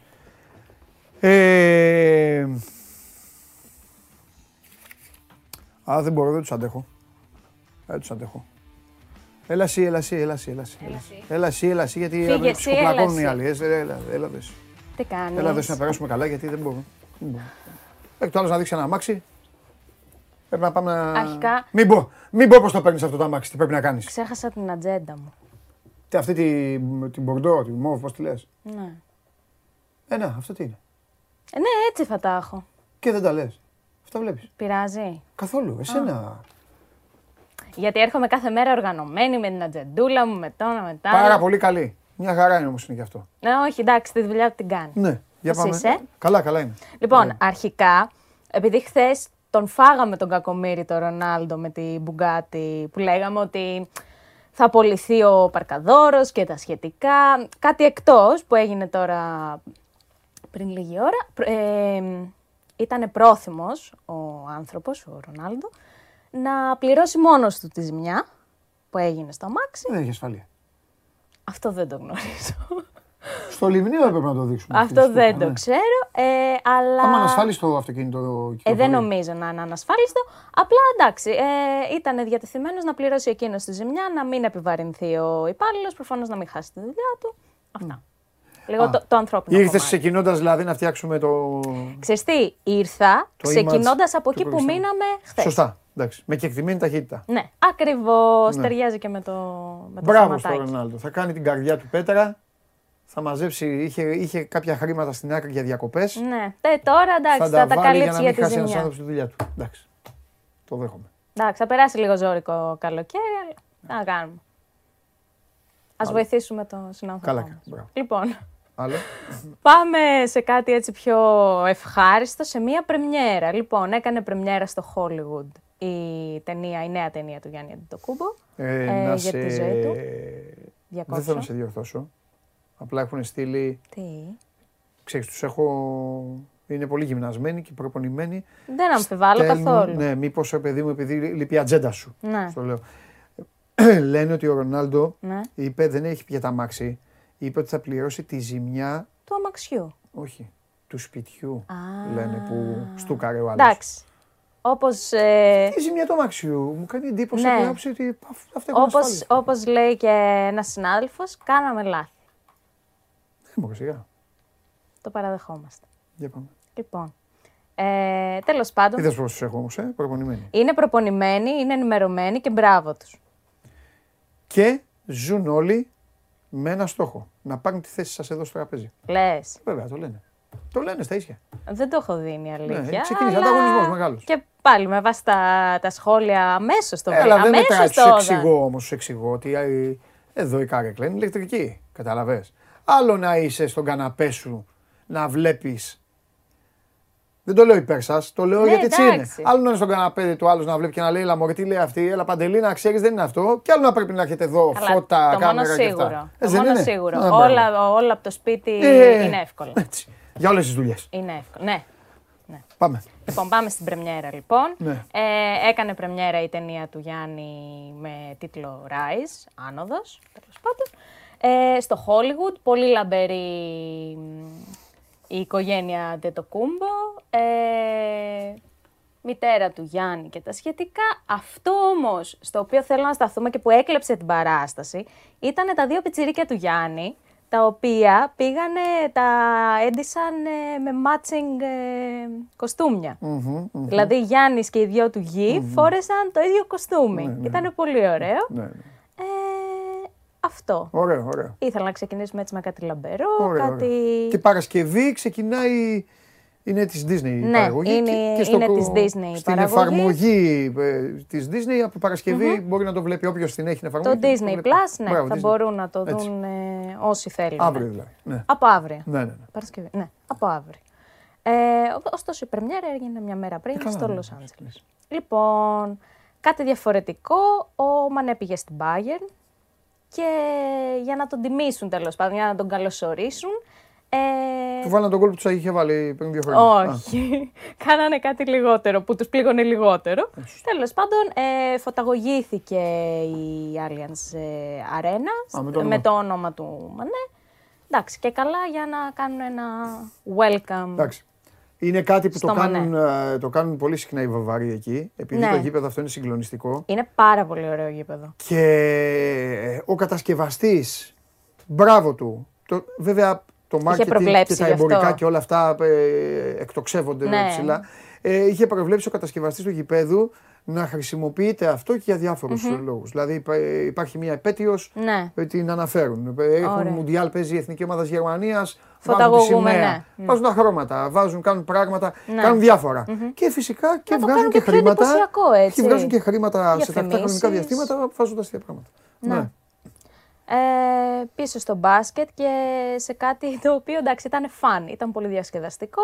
Η ομάδα λοιπόν μπάσκετ ανδρών του Κεντάκη, του Πανεπιστημίου Κεντάκη, έκανε ένα πάρτι σε μια πισίνα και ο προπονητής τους έβαλε αυτό το challenge. Πώς θα βάλουνε καλάθι με έναν ιδιαίτερο τρόπο. Θέλω να δεις το βίντεο. Ήταν ωραίο. Το καλάθι που είναι. Θα δεις. Εντάξει. Τέλος πάντων. Δεν έχουμε ήχο. Όχι, δεν έχουμε ήχο. Δεν έχει και κάτι να ακούσει ιδιαίτερο. Δηλαδή, ο καθένας βούταγε. Ναι, αυτό το. Συγγνώμη, το έκανα με φίλους μου αυτό όμως. Αλήθεια. Στον αέρα, ναι, στη θάλασσα. Γιατί δεν έχεις πάει σε μόλι να πετάς μπάλα και αυτά. Δεν το έχω κάνει. Μπράβο στα παιδιά, δεν είναι κάτι. Όχι, δεν είναι κάτι δύσκολο. Ναι, όχι, το ξέρω. Απλά το φέρνω επειδή εντάξει, είναι κολεγιακή ομάδα. Εντάξει, αρέσει τώρα. Είναι λίγο πιο. Ναι. Ωραία. Βαβούρα. Ναι. Και την πισίνα καλή είναι. Κάναν τίποτα. Τίποτα, αποκλειστήκανε. Κάναν. Τίποτα. Λοιπόν. Το κεντάκι είμαστε. Μετά πάμε σε ένα άλλο καλάθι. Λίγο πιο δύσκολο, λίγο πιο περίπλοκο, λίγο πιο. Αυτό π.χ. δεν νομίζω να το έκανες εσύ με τους φίλους. Ναι, για βέβαια θα σου πω. Δες. Συνοχίζεσαι. Είναι σε slow motion προφανώς, για να το δεις λίγο καλύτερα. Το καλάθι δεν ξέρω αν το βλέπεις. Το βλέπω, αλλά πώς το... Και αυτό φαντάζομαι θέλει πολλές προσπάθειες. Ναι, είναι ένα πολύ μεγάλο τέλος πάντων μακρύ σίδερο. Συγκόλληση, κάτω να το σηκώσει, το έβαλε να το στεριώσει. Δεν ξέρω τι έχει κάνει. Ναι. Έχει βάλει ένα κουβαδάκι πάνω-πάνω και το έχει κάνει καλά. Όλα για το βωμό τώρα των social. Ναι, όλα για τα social media. Αυτό τώρα αυτός το έκανε γιατί σου λέει θα υπάρχει μια βάλια να το πάει σε ένα Παντελή. Ναι. Και όμως έτσι έγινε. Υπήρξε μια βάλια, το πήγε στον Παντελή και το φέραμε. Ναι, εγώ το βλέπω αλλιώς, τι θέλω να πω. Δηλαδή τώρα αυτός από τον καιρό του... Δεν είχε τι να κάνει. Εσύ θα το έκανες αυτό. Όχι. Εγώ δεν έχω την υπομονή να το κάνω. Δεν είναι θέμα υπομονής. Ναι, όμως πόσες προσπάθειες θέλει αυτό για να το πετύχεις, πολλές. Εσύ λες την κουτάλα, τα νερά. Ναι, εντάξει. Εγώ λέω όλο, ρε. Ξέρεις τι. Την κατασκευή, λέω και τα υπόλοιπα. Ναι. Αυτό είναι το μόνο εύκολο. Τι εννοώ, αν βλέπαμε ένα τέτοιο, ναι, θα πηγαίναμε, θα κάναμε καμιά δεκαετία φορές για πλάκα. Μπορεί να είναι, ξέρω εγώ, δύο σιδεριές μεγάλες, να τις κόλλησε μεταξύ τους και that's it. Αυτό είναι όλο. Λάξε. Έβαλε και ένα καλαθάκι εκεί πέρα. Και τέλειωσε. Απλά δεν έχω την υπομονή εγώ να κάθομαι να κάνω με κουτάλα να βαράω μπάλες. Λοιπόν, και τελευταίο, ένα με τον Λεβαντόφσκι, ο οποίος αποφάσισε να κάνει αλλαγή καριέρας. Και... τώρα που βάλανε το Μανέ εκεί. Ναι, αλλαγή καριέρας. Αυτού, αλλαγή καριέρας και το έριξε στο τένις. Ναι. Και μάλιστα προκάλεσε και τον Ναδάλ. Θέλω να δεις όμως έχει εξαιρετικό forehand. Άλλαξε καριέρα, αποφάσισες στις διακοπές του να κάνει κάτι διαφορετικό. Προκάλεσε τον Ναδάλ, δηλαδή πάει στα βαριά και στο χώμα μάλιστα. Εντάξει, ο Λεβαντόφσκι κάνει αυτό που κάνει όλος ο κόσμος. Τι? Πήγε να ασκηθεί με κάτι, το τράβηξε, το έκανε story, το έκανε αυτό και το βάλε. Λες, και έγραψε ένα διάσημο από κάτω. Μάλιστα. Ναι, πώς θα το έχουν κάνει αυτοί για τον ίδιο αυτό. Θα έχουν βάλει να βάλουν κανένα γκολ και θα κάνουν έλα Λεβαντόφσκι σε προκαλώ. Φέρθηκε πως φέρθηκε στην Μπάγερν. Έλα. Τι έλα. Δεν με νοιάζει. Κρατάς κακίες. Γιατί με νοιάζει. Εγώ δίκαιος είμαι. Είμαι φίλος του Ρουμενίγκια και του Χένες. Αλλά εντάξει τώρα. Τον κάναν άνθρωπο, τον κάναν έτσι και σήκωσε μπαϊράκι. Δεν μ' άρεσε να σηκώνουν μπαϊράκια ξαφνικά και να λένε έτσι θέλω να φύγω, γουστάρω να φύγω. Παντελή, όλα είναι business. Ωραία, άμα είναι business θα συνεχίζει να κάνει τον Ναδάλ λοιπόν. Αυτό είναι απλά. Εντάξει, όλα είναι business. Να σε καλά, ρε Βαλιά, χαλάρωσα λίγο. Χαλάρωσες. Τώρα έρχονται τα σκληρά. Έχεις συνέχεια. Ευχαριστώ, λοιπόν, Βαλιά. Φιλιά πολλά. Να σε καλά. Βάλια Πηλιανίδη για τον Ναδάλ και πάνω απ' όλα για τη στούκα του Κριστιάνο Ρονάλντο, ο οποίος θα αποζημιώσει και τον άνθρωπο. Αν είσαι τώρα σε αυτό το σπίτι, να κάθεσαι και να ακούς ένα γκρότο και να βγαίνεις και να βλέπεις μια μπουκάτη. Μπουκάτη ήταν, τι ήταν, τέλος πάντων, ό,τι και να ήταν, να βλέπεις να έχει πέσει πάνω στον τοίχο του σπιτιού σου. Και να βλέπεις και αυτό και να βλέπεις και το Ρονάλντο απ' έξω. Και να βλέπεις και έναν τύπο μέσα να τρέμει. Τον παρκαδόρο. Καλά και αυτός παρκαδόρος είδα πώς πήρε φορά. Πείτε μου, με το χέρι στην καρδιά, πηγαίνετε σε μαγαζιά, πηγαίνετε κάπου, οπουδήποτε, που υπάρχουν τα παιδιά αυτά που δουλεύουν, γιατί και αυτό δουλειά είναι. Και σας λένε αφήστε το αυτοκίνητο σε εμάς. Πείτε μου. Υπάρχει κάποιος που δεν έχει σκεφτεί, που δεν έχει περάσει από το μυαλό του ότι θα γυρίσει και θα το βρει φυσαρμόνικα. Έλα τώρα, πείτε την αλήθεια. Υπάρχει κάποιος που δεν το έχει σκεφτεί αυτό. Ευχαριστώ. Την πήρα την απάντησή μου.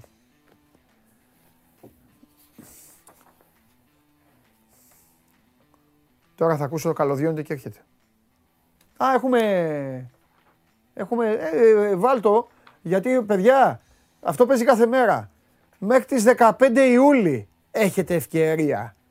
Την πρώτη τελευταία εβδομάδα του Ιουλίου θα πρέπει να μαζευτεί το κονκλάβιο να κάνει την επιλογή των 4 βίντεο. Την τελευταία εβδομάδα του Ιούλη είναι το Final Four και εκεί υπάρχει δώρο. Οι πληροφορίες μου λένε ότι είναι σαν το περσινό. Τα πάντα όλα πληρωμένα, μία εβδομάδα για 2 άτομα εκεί που θα σας στείλουμε. Πάμε. Σας αρέσει να καρφώνετε ή να βάζετε γκολ με εκτέλεση φάουλ? Είστε από αυτούς που ο κρυφός τους καημός είναι να παίρνουν συνεντεύξεις ή απλά θέλετε να διασκεδάζετε με τις ομάδες και να πανηγυρίζετε μαζί τους από την εξέδρα? Σε όποια κατηγορία και να νίκετε, είστε οι άνθρωποι μας και είμαστε οι δικοί σας άνθρωποι. Βάλτε φαντασία, χέφι και λίγο χρόνο. Φτιάξτε ένα βίντεο και στείλτε το σε αυτή τη διεύθυνση. Θα το περιποιηθούμε, θα το εκτιμήσουμε, θα το απολαύσουμε, θα το εμφανίσουμε και ποιος ξέρει. Μπορεί στο τέλος να είναι το δικό σας βίντεο που θα πάρει ένα μεγάλο δώρο.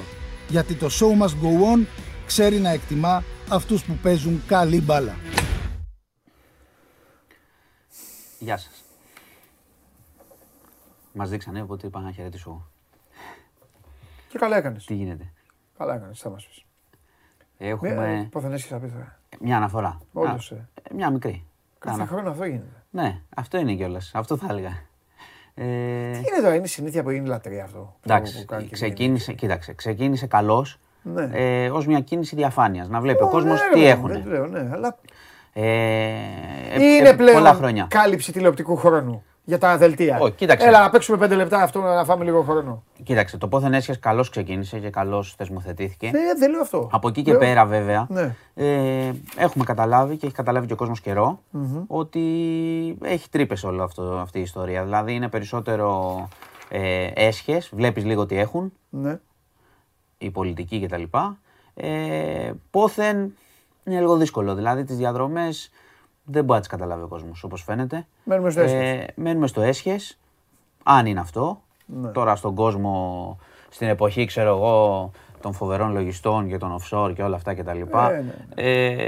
Και ξέρεις τι, δεν είναι τώρα, αυτά δεν είναι να τα λες έτσι στον αέρα ότι ναι, όλοι μπορεί να κρύβουν, να κάνουν. Έχουμε και, τι να σου πω, 2-38 υποθέσεις, ας πούμε, με τα χρόνια. Θα πω τις πιο κραυγαλές, που σου λέει ο άλλος, τι ποθενέσχες μου λες και τι μου δείχνεις κτλ. Και ο Τσοχατζόπουλος ποθενέσχες έκανε και παραλίγο να αγοράσει την Ακρόπολη, ας πούμε, για να τον ανακαλύψουν. Και ο Γιώργος Τράγκας, και αυτός βρέθηκε με περιουσία. Να πω, εντάξει, το Τράγκας δεν είναι πολιτικός, αλλά και οι δημοσιογράφοι κάνουν ποθενέσχες. Υπάρχουν και άλλες κατηγορίες που κάνουν ποθενέσχες. Οπότε το θέμα είναι πώς λειτουργεί το ποθενέσχες και τι σημαίνει. Σε βρίσκουν, σε ανακαλύπτουν και πότε. Οπότε είναι και αυτό που λες και εσύ, γίνεται μια κουβέντα. Ένα κουτσομπολιό, πόσα έχει ο ένας, ποιος είναι ο πιο πλούσιος αρχηγός. Παίρνεις όμως μια εικόνα. Να ξέρεις, παίρνεις μια εικόνα, γιατί θα μου πεις, ωραία, και γιατί το κάνουν. Παίρνεις μια εικόνα και είναι αυτό που το έχουμε πει και μαζί εδώ πολλές φορές. Ότι βλέπεις, όταν ξέρω εγώ, ένας έχει ξέρω εγώ, 1 εκατομμύριο, 2 εκατομμύρια δάνειο, 50 ακίνητα, μετοχές κτλ. Μαζί με τη σύζυγό του και μετά νομοθετεί για το αν το εισιτήριο στο λεωφορείο κάνει τόσο ή λίγο παραπέρα κτλ. Καταλαβαίνεις ότι μπορεί να είναι και άσχετος. Για να δεν καταλαβαίνει ο ίδιος. Αυτό βοηθάει, έχεις δίκιο. Εντάξει, και αυτό, okay, μπορεί κάποιος να πει είναι λαϊκισμός, αλλά βοηθάει να ξέρει. Έστω να έχει μπει σε λεωφορείο μια φορά. Τέλος πάντων, μπορείτε να μπείτε να δείτε ξανά κιόλας και ποιος είναι ο πλουσιότερος. Έχουν ανέβει αναλυτικά τα περιουσιακά στοιχεία των αρχηγών. Για όσο βοηθάει, εντάξει. Καλώς υπάρχει, θα έπρεπε να έχει βρεθεί να είναι πιο βελτιωμένο. Και δεύτερον, να έχει πειραγματικά ουσία όσον αφορά τις αρχές. Δηλαδή να μπορούν οι αρχές, εφόσον υπάρχει ο έλεγχος αυτός, γενικότερα να μπορούν να πιάνουν και κανένα και όχι να τα μαθαίνουμε μετά από 20 χρόνια κτλ. Τι έγινε. Λοιπόν, πάμε λίγο σε πιο πρακτικά. Φορολογικές δηλώσεις. Παράταση. Κάθε χρόνο λένε δεν θα δοθεί παράταση. Πάλι πάει αργά η ιστορία. Παράταση μέχρι τις 29 Ιουλίου. Έχει σημασία, διότι σου είπα και χθες. Ότι για να πάρουν τα διάφορα, χθες δεν λέγαμε το pass της βενζίνης, πρέπει να βασιστούν στη φορολογική δήλωση. Πρέπει να έχεις κάνει φορολογική δήλωση. Αυτό είναι το ένα. Και τώρα με το 29 Ιουλίου που λένε, πέφτουμε και πάνω στη δόση. Δηλαδή πρέπει να έχεις κάνει γιατί θα αρχίσουμε να πληρώνουμε. Πληρώνει ο κόσμος βενζίνες, αυτά, ένφια, τέλος πάντων. Λοιπόν, να πάμε σε κορονοϊό. Έτσι, πλέον ανοίγει η συζήτηση κανονικά. Για τέταρτη δόση στους κάτω των 60, το συζητάει η Επιτροπή, θα το προτείνει, λογικά φθινόπωρο. Ήταν κάτι, εντάξει, το έχουμε συζητήσει, αλλά έτσι όπως πάει η κατάσταση θα προσπαθούν να το ανοίξουν αυτό, γιατί προφανώς δεν θέλουν και μέτρα, έτσι, οπότε θα πάνε σε εμβολιασμό, να προχωρήσει ο εμβολιασμός για την ανοσία κτλ. Τώρα εντάξει, θα γίνουν γνωστές συζητήσεις, αλλά η κατάσταση δεν πάει καλά για να γίνονται τέτοιες κουβέντες ήδη. Να πω κάτι, υπήρξε ένας συναγερμός Νάξο για ευλογιά των πυθίκων, για ένα ακόμα κρούσμα. Τελικά τον έφεραν τον άνθρωπο στο Αττικό, του κάνανε εξετάσεις. Ήταν ο συναγερμός λάθος, έχει ανεμοβλογιά ο άνθρωπος. Εντάξει, υπάρχει λίγο αυτή η σύγχυση, καλώς είναι να εξετάζονται. Δεν έχει έξαρση τώρα ακόμα αυτή η ασθένεια, το είχαμε πει, είναι πιο δύσκολο να μεταδοθεί. Να σου πω επίσης, τώρα είναι μια ιστορία αρκετά περίεργη και θα πάρει και καιρό να δούμε πώς θα εξελιχθεί. Υπάρχει μια υφυπουργός στην κυβέρνηση του Μακρόν, ελληνικής καταγωγής, από την Κόρινθο, Χρυσούλα Ζαχαροπούλου, η οποία κατηγορείται για βιασμούς. Ήταν... Στο έχω πει σωστά, μην με κοιτάς περίεργα. Στο έχω πει σωστά. Λοιπόν, κατηγορείται για βιασμούς από την περίοδο που ήταν γυναικολόγος. Ότι έχει κακοποιήσει σεξουαλικά, έχουν γίνει 2 μηνύσεις, έτσι, από 2 γυναίκες και υπάρχει και μια τρίτη καταγγελία. Γίνεται χαμός στην Γαλλία με αυτό. Υπάρχουν περιγραφές του πώς, δηλαδή ότι ξέρεις, διεξήγαγε κατά τη γυναικολογική εξέταση πράξεις που δεν είχαν τη συνένεση και ότι ένιωσαν ότι δέχονταν σεξουαλική επίθεση. Είναι πολύ ευαίσθητο θέμα, καταλαβαίνεις, γιατί μπλέκεται τώρα και ιατρική, τώρα γυναικολόγος, γυναικολογική εξέταση, εκεί θα γίνει χαμός. Η υφυπουργός, η οποία ξαναλέω έχει ελληνική καταγωγή, από την Κόρινθο είναι, ήταν το 19 ευρωβουλευτής, τώρα είναι υφυπουργός στην κυβέρνηση του Μακρόν και η κατάσταση τώρα, το ζήτημα είναι υπό έρευνα, βγαίνουν τώρα και άλλες καταγγελίες και θα δούμε πού θα καταλήξει. Είναι ένα θέμα τώρα που απασχολεί πολύ στη Γαλλία και ξέρεις τώρα και εμείς λόγω για τις, που είναι Ελληνίδα θα έχουν αρχίσει εδώ και τα μέσα και ασχολούνται και είναι μια υπόθεση έτσι αρκετά περίεργη. Μέχρι στιγμής δεν έχουμε κάποια απάντηση από την πλευρά της. Θα δούμε. Έχουμε πάντως δεδομένα 2 μηνύσεις. Κανονικά. Λοιπόν, αυτά είχα να σου πω σήμερα. Δεν είχαμε πολύ. Ευτυχώς δηλαδή. Δεν είχε τίποτα πολύ έτσι βαρύ. Εκτός από αυτό το τελευταίο που είναι σε άλλη χώρα. Οπότε δεν μπορείς να με κατηγορήσεις για μεγάλες καταστροφές. Πιο ήρεμα. Πιο ήρεμα. Έτσι κι αλλιώς από ό,τι καταλαβαίνω και από αυτά που διαβάζω εδώ, από αυτά που γράφουν, η χώρα αυτή είναι προδιαγεγραμμένο το μέλλον. Γιατί τι λένε. Δεν θα σου πω. Γιατί δεν θέλω να συζητήσεις γι' αυτό. Α, κατάλαβα. Δεν θέλω, γουστάρω έτσι. Κατάλαβα. Αλλά θα μιλήσω μόνο με έναν άνθρωπο. Κατάλαβα. Ξέρω τι λες. Σε παρακαλώ. Δεν θα πω, μα δεν θα πω κάτι. Σε παρακαλώ γιατί θα γίνει αποθέωση. Όχι, όχι. Να με αναγκάσει να αποθεωθώ από όλη τη σοβαρή κοινωνία. Να πω κάτι όμως, πιστεύω ότι. Μισό λεπτό, θέλω να πω κάτι στον Κωνσταντίνο Μπουρίκα. Ναι. Μπουρίκα. Ναι. Από όλους, δηλαδή δεν ασχολούμαι κανένα εδώ. Αυτή είναι, εντάξει, είναι η τέτοια της Ελλάδας. Τίποτα. Λέει, εμένα με ενδιαφέρει γιατί ο γιος μου είναι 15 και όλη την ώρα ακούει.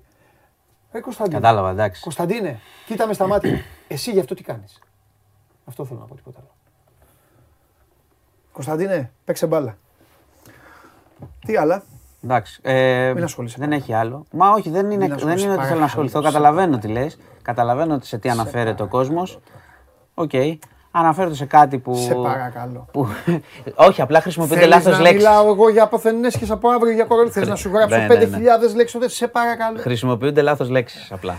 Δηλαδή καταχρηστικά η μουσική, ας πούμε. Δεν υπάρχει καμία μουσική. Δεν υπάρχει τίποτα. Άγνωστες λέξεις λένε εδώ. Εντάξει. Άστα παιδιά. Άστα παιδιά εδώ. Λοιπόν. Εντάξει. Τέλος πάντων. Πάντως, κοίταξε, αυτό που λες είναι ζήτημα ότι κάποιοι πρέπει να ασχοληθούν για το. Όχι, πρέπει να ασχοληθεί η πολιτεία. Κανονικά. Ο νόμος, η αστυνομία ήταν κανονικά. Εδώ προκαλώ εγώ. Καλά, αν κάνω τον τρελόγερο, τον αγριάνθρωπο. Κάνει λίγο το γέρο. Όχι τον αγριάνθρωπο. Γέρος δεν έχω κατηγορηθεί. Έχω κατηγορηθεί όμως ως αγριάνθρωπος, ορκ και αυτά, από συγγενείς και φίλους. Τα φιλιά μου τώρα γιατί βλέπουν. Ναι, αυτό είμαι και αυτό υποστηρίζω. Κάνει λίγο το γέρο. Απλά να πω εγώ ότι αν υποτιθέμενα. Τη δίνω εγώ με το πάνω, δηλαδή. Αν υποτιθέμενα. Εντάξει, και ο άλλος θα σου πει. Ωραία. Εντάξει, μπορεί να σου πει κάποιος, παιδί μου, ότι ναι, και εμείς όταν ακούγαμε hip hop το κανονικό, μας βρίζαν οι άλλοι. Ότι είμαστε. Τι είναι αυτό. Σε παρακαλώ, έλτο, μην το χαλάμε. Δεν είμαι υποστηρικτικός. Δεν είμαι καθόλου υποστηρικτικός. Απλά εγώ λέω πάντα ότι ο στίχος έχει σημασία. Και αν ο στίχος, ας πούμε, προτρέπει σε εγκληματικές ενέργειες, σε τσαμπουκάδες και τέτοια. Εκεί πρέπει να ψαχτούμε όλοι και να δούμε τι θα γίνει. Τώρα, τέλος πάντων, αυτό που αναφέρονται επίτηδες και εγώ δεν το έβαλα στις ειδήσεις. Ξέρουμε όλοι τι έχει γίνει. Δεν είναι είδηση, είναι μια βλακεία. Ναι. Λοιπόν, αυτά. Ναι. Ναι, έχεις τίποτα αθλητικό. Τι. Έχεις τίποτα αθλητικό. Για να φύγουμε από τη δίθεν μουσική. Για να φύγω. Αν έχεις κάτι καλό να μου πεις. Όχι, δεν έχω τίποτα. Προχωράμε. Εντάξει. Προχωράμε. Λοιπόν. Φιλιά. Ευχαριστώ και τα λέμε. Σήμερα σε απογοητεύσα, δεν είχα πολύ βαριά πράγματα, αλλά καλύτερα. Ούτε αθλητικά έχουμε. Τώρα θα βγει στο Φιδέλη, βγες έξω από εκεί. Ωραία, να ακούσω. Και λίγη υπομονή, παιδιά, με τον κάψο να περνάει. Ναι. Αύριο θα είμαστε ήρεμοι. Ναι. Τι τραβάμε εδώ μέσα. Κωνσταντίνε, παίξε μπάλα, λέω και σε ερωτήσεις. Θα σου απαντήσω. Κωνσταντίνε, άκου. Επειδή προκαλείς. Εγώ κοντοζυγώνω, αλλά να ξέρεις θα είμαι αλλιώς. Ήθελες να το ακούσεις τώρα. Σου είπα, παίξε μπάλα και άσε τώρα το διάλογο. Θες να παίξεις μπάλα. Εσύ δεν άνοιξες την καρδιά σου, δεν έστειλες το παράπονο σου. Να σε βοηθήσω. Παίξε μπάλα. Άσε λοιπόν τα τέτοια, τα ληξιαρχικά. Παίξε την μπάλα σου και άστο τώρα. Σε ενδιαφέρει. Καθόμαστε εδώ τώρα, μας βλέπουν χιλιάδες σοβαροί άνθρωποι. Ασχολούμαστε με. Έλα, φέρ' το Χρυστοφιδέλη.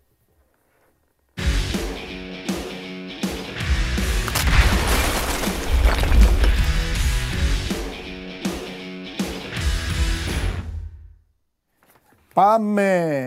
Καλό μεσημέρι, Παντελή. Έλα, μεγάλε. Τι γίνεται? Καλά, δόξα τω Θεώ. Λοιπόν. Από πού θες να ξεκινήσουμε ή να κάνω εγώ πρόλογο? Ό,τι θες.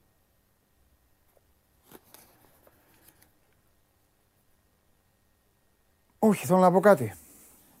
Ωραία. Κωνσταντίνε, δεν είπα μη κάτσε γιατί μιλάω με έναν φίλο μου τώρα εδώ. Κωνσταντίνο, δεν είπα μη σοβαρό. Σου είπα παίξε μπάλα. Σου είπα παίξε μπάλα. Έχεις τέτοιο. Μου λες τι να κάνουμε γι' αυτό. Σου λέω παίξε μπάλα. Δες τι είπαμε, Κωνσταντίνε. Λοιπόν. Τέλος πάντων, τελείωσε τώρα. Δεν κάνουμε διάλογο. Ο Αμπουμπακά Καμαρά είναι ένας ποδοσφαιριστής ο οποίος έχει αδικήσει τον εαυτό του. Αυτός ο παίκτης, υπό φυσιολογικές προϋποθέσεις, τον έχω δει 3 φορές live. Αν μου πεις και τι είναι αυτό, τίποτα. Αλλά το λέω έτσι. Η άχρηστη πληροφορία της ημέρας. Υπό φυσιολογικές προϋποθέσεις δεν θα έπρεπε να περνάει, δεν θα έπρεπε να παίζει στην Ελλάδα, να παίζει το ελληνικό πρωτάθλημα.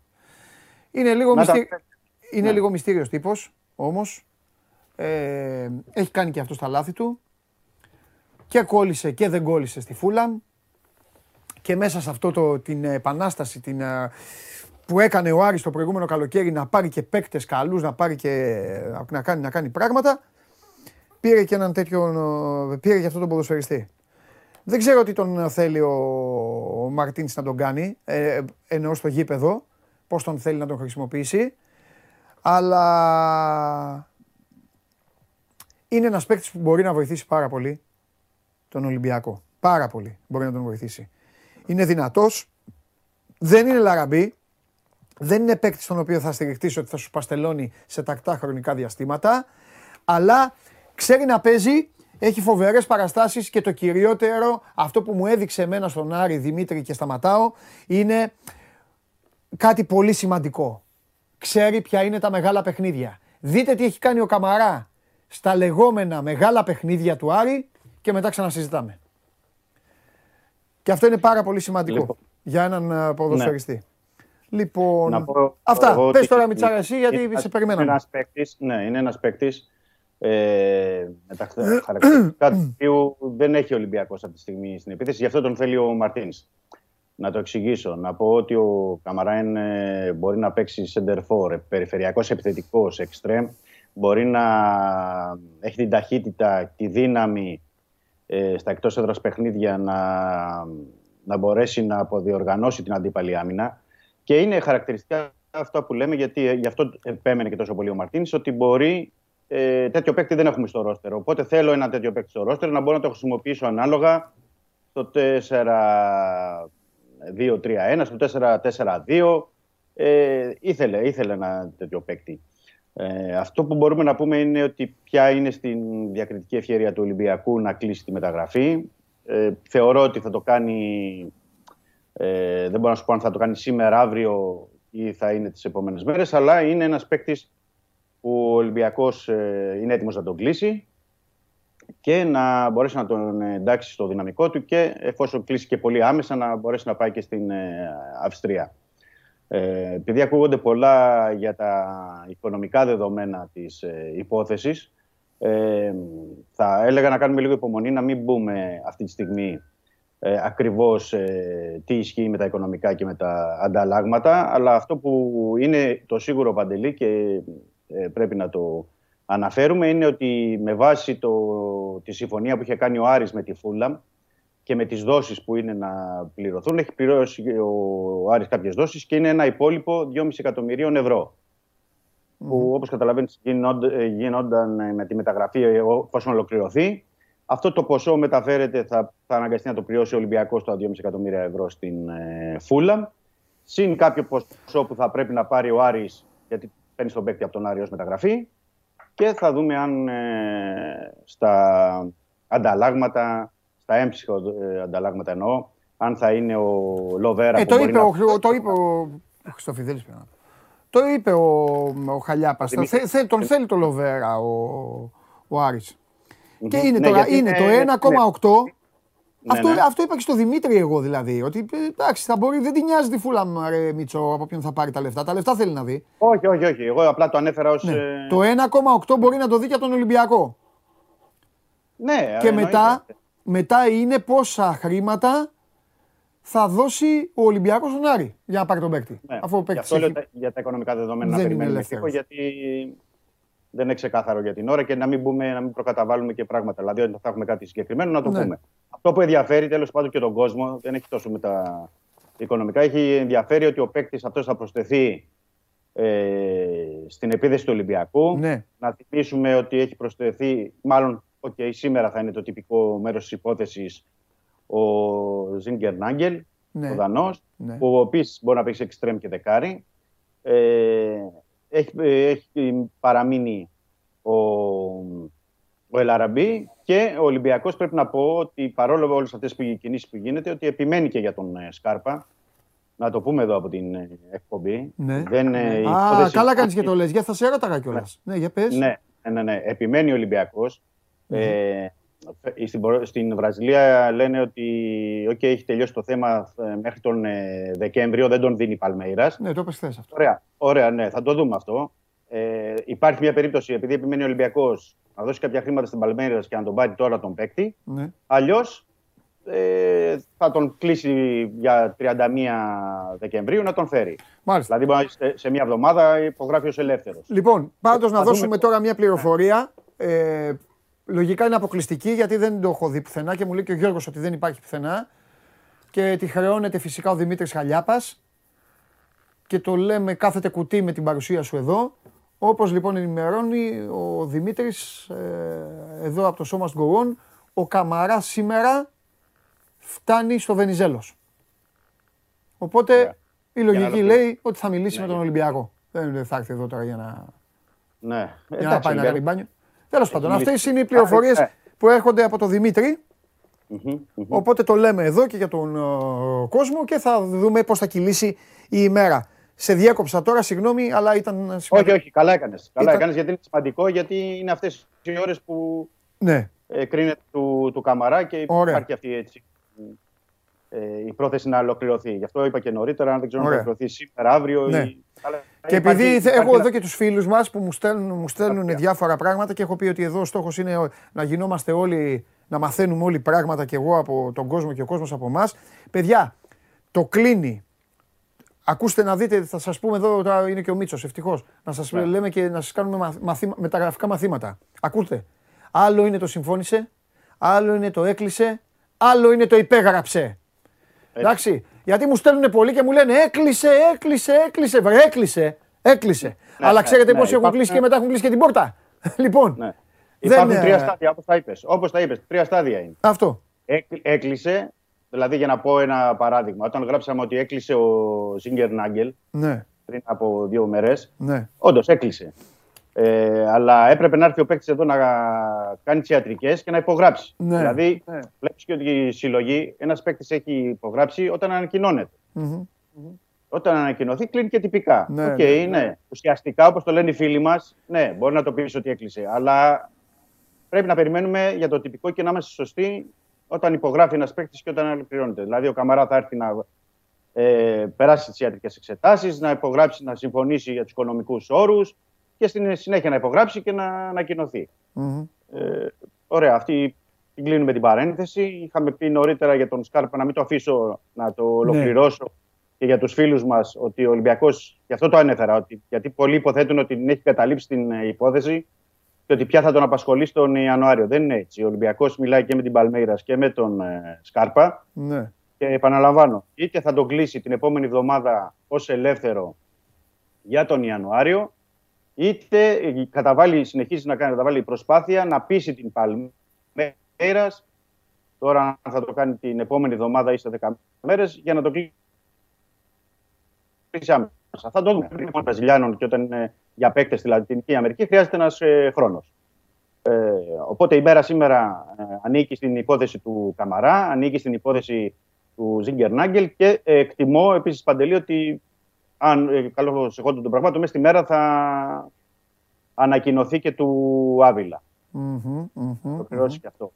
Να μην ξεχάσω να πω... Άβυλα, για... Κάτσε λίγο, μισό λεπτό. Ο Άβυλα είναι με την ομάδα, Σε έφερα σε δύσκολη θέση. Το έχει στείλει κόσμος. Ο κόσμος καλά κάνει. Και τα στέλνει. Θα πρέπει να πω... Δεν είναι δυσκολία ότι θα πρέπει να πω ότι θα μπορούμε να πούμε κάτι μόλις ανακοινωθεί. Εντάξει, έγινε, κατάλαβα. Κατάλαβα, sorry, Μίτσο. Αλλά έχω εδώ αυτούς εδώ τους άτιμους. Τους άτιμους εδώ. Καλά κάνει ο κόσμος. Ο κόσμος καλά κάνει, αλλά να σου πω έτσι... Καλά κάνει και γι' αυτό μας βλέπουν. Έχουμε αποκτήσει τέτοια σχέση τώρα. Εντάξει, δεν πάω τους μαλώνω, τους κυνηγάω, τους κάνω από εδώ. Τους λέω τι να ακούν, τι να βλέπουν, τι να ράνουν. Εντάξει, άσου να ξεσαλώνουν και κάπου. Τους έχω αμολυτούς. Στην μπάλα τους έχω αμολυτούς. Για πες. Απλά να πω ότι έτσι για να βοηθήσω και τον κόσμο, ότι εκκρεμεί ένα έγγραφο από τη Huddersfield για να ανακοινωθεί ο ποδοσφαιριστής. Λέει και ο Βασίλης εδώ τώρα και ο Κυριάκος στέλνουν τα παιδιά. Παιδιά, μη φοβάστε, εγώ καθαρίζω. Είναι στις φωτογραφίες, ρε φίλε, δεν φταίνει κιόλας. Στις φωτογραφίες. Λοιπόν. Μιτσάρα, είσαι θεός. Λοιπόν, πάμε σε άλλο θέμα. Πω από τι εκπομπή είναι αυτή σήμερα. Κωνσταντίνε, τι ομάδα είσαι, ρε? Δεν μου γράψες, μόνο για τις μουσικές και τις να γράφεις. Αν ακούς metal, μπράβο πάντως, ανέβηκες λίγο. Εσύ ετοιμάσου, έχουμε σήμερα γράφεται ιστορία, ανεκδοτική ιστορία. Στην αυτή την εκπομπή σήμερα θα γραφτεί ιστορία. Να σου πω, Μιτσό, ρε φίλε, χθες μου έβαλες τον Γκίτσο. Στην εντεκάδα. Και μετά έγραψες ότι ο Κίτσος έμεινε στο Ρέντι. Τι έγινε τώρα? Ναι, να σου πω γιατί. Ναι, για πες. Θα το θυμίσω. Έφυγε χθες το πρωί. Δεν ανακοίνωσε αποστολή ο Μαρτίνς. Ναι. Δεν είπε κάτι. Ούτε ο Ολυμπιακός έτσι. Δεν ήθελε ο Μαρτίνς. Δεν ήθελε ο Μαρτίνς για να το προσθέσω. Είναι ένας λόγος για αυτόν που τον παίκτη που ανέφερες πριν. Ναι. Έτσι που αναφέραμε πριν, μάλλον οι φίλοι μας εδώ οι οποίοι.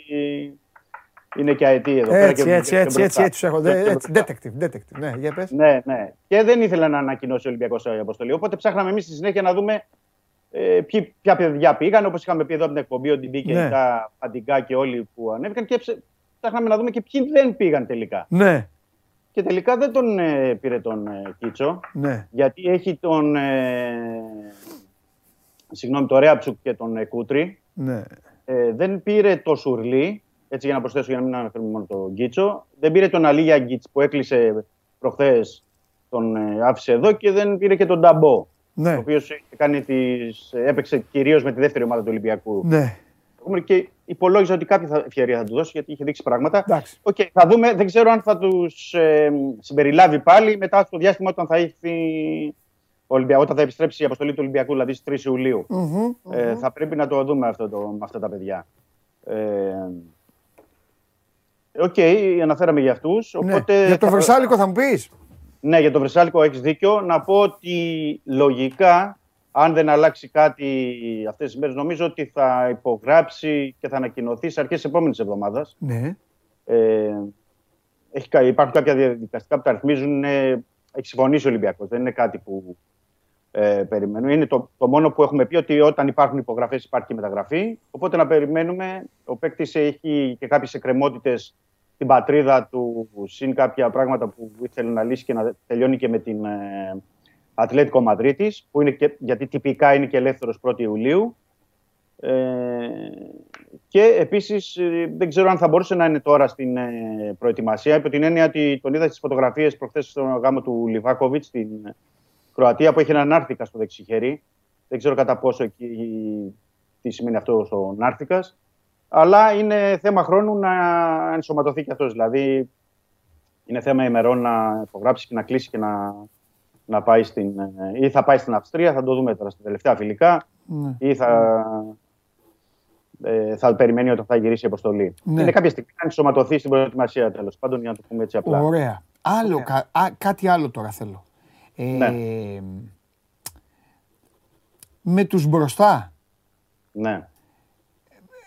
Με την περίπτωση Καμαρά, θεωρείς ότι ο Ολυμπιακός βρίσκει τον παρτενέρ του Ελαραμπή, εννοώ ο Καμαρά να υπολογιστεί, μην κολλήσετε σε θέσεις και χαλάσουμε τη συζήτηση, αφήστε τις θέσεις του γηπέδου, να υπολογιστεί ως αντιτικίνιο στα χαρτιά.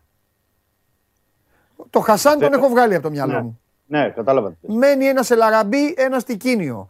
Ο Καμαρά θα υπολογιστεί αντιτικίνιο. Γιατί μετά, αν πρέπει να σε πάω στο γήπεδο, ο Καμαρά δεν είναι τικίνιο. Όχι, θα σου πω.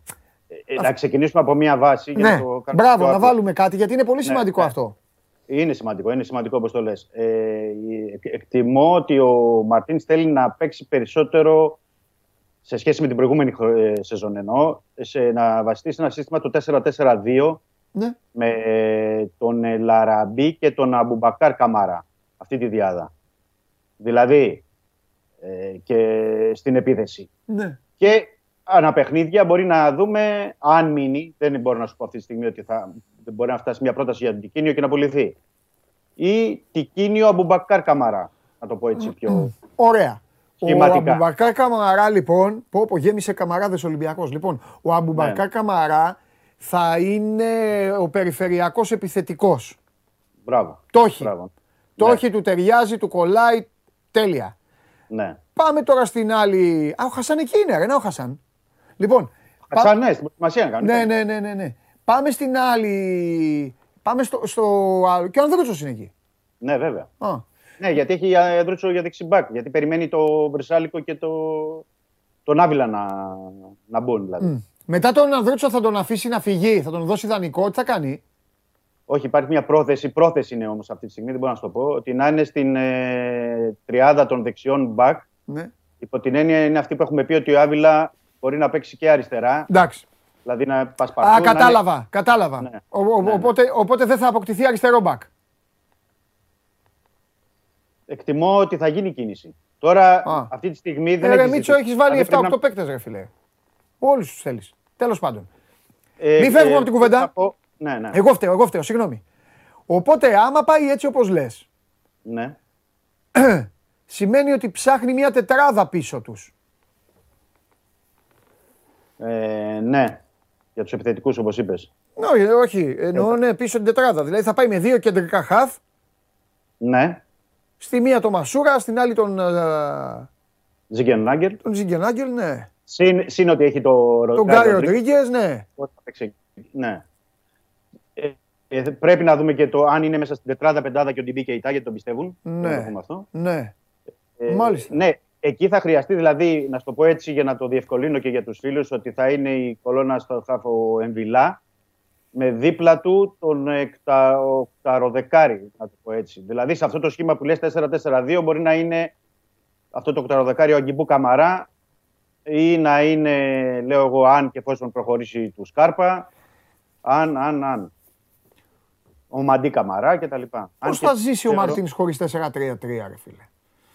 Όχι, θα το έχει. Απλά θέλει να έχει εναλλακτική. Δηλαδή, ο Μαρτίν θέλει να παίξει, λέω εγώ τώρα, 5 παιχνίδια με 4-3-3, να παίξει άλλα 4 παιχνίδια με 4-4-2. Θέλει, γιατί πέρυσι εκτιμά ότι δεν είχε αυτή την επιλογή και ήταν πολύ προβλέψιμος ο Ολυμπιακός, και αυτή είναι αλήθεια. Πέρυσι ο Ολυμπιακός ήταν στο παιχνίδι του πολύ προβλέψιμος, τον είχαν διαβάσει καλά οι αντίπαλοι όλοι. Θέλει ο Μαρτίν και στην Ευρώπη και στην Ελλάδα, ναι. και τον απασχολεί αυτό, ότι ανά πάσα στιγμή να αλλάξει το σύστημα στο παιχνίδι, ξεκινάει με 4-2-3-1.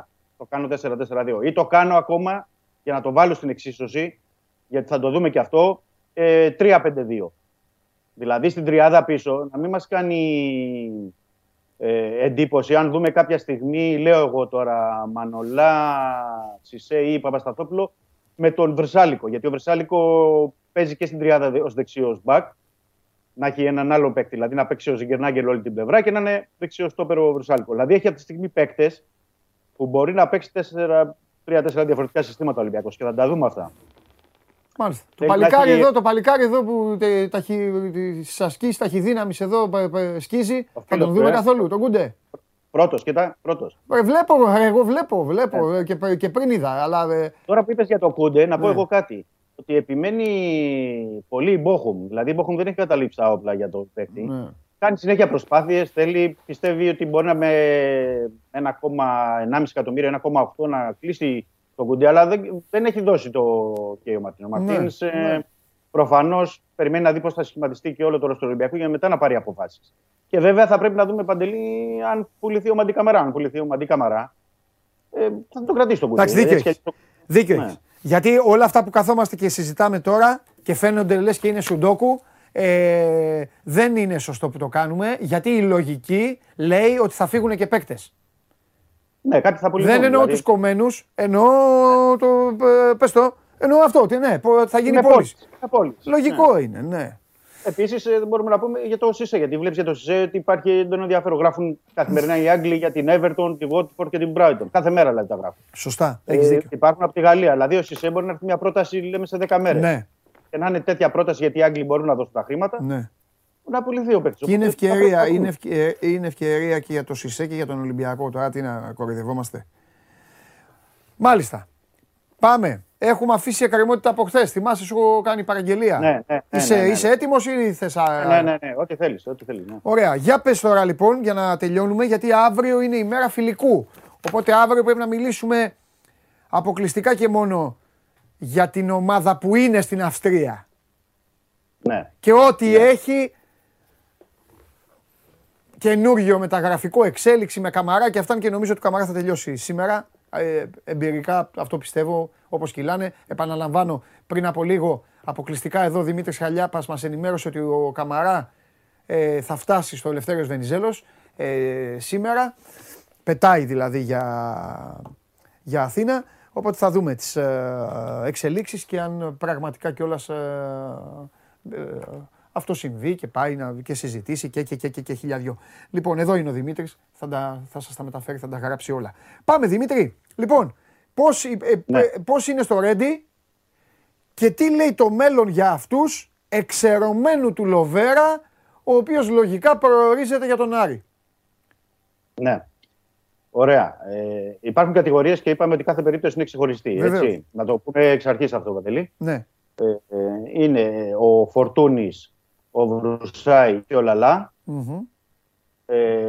Πρέπει να πούμε ότι και με τους τρεις εκκρεμεί συνάντηση. Δεν έχει γίνει συνάντηση με τη διοίκηση για να δούμε τι ακριβώς θα γίνει με αυτά τα παιδιά, γιατί κάνουν τα ταμικά προγράμματα στο Ρέντι. Οπότε λέμε ότι περιμένουμε να δούμε τις εξελίξεις και με το Φορτούνη και με το Βρουσάη και με το Λαλά. Για το Λαλά να πω ότι στη Γαλλία γράφουν ότι έχει μια πρόταση καλή από την Παρί FC για να συνεχίσει εκεί. Τον θέλει η Λίλ, τον θέλουν και κανένα δύο ομάδες ακόμα, οπότε θα πρέπει να δούμε πώς θα λήξει αυτή η υπόθεση. Αυτός είναι ο Λαλά. Ο Λαλά.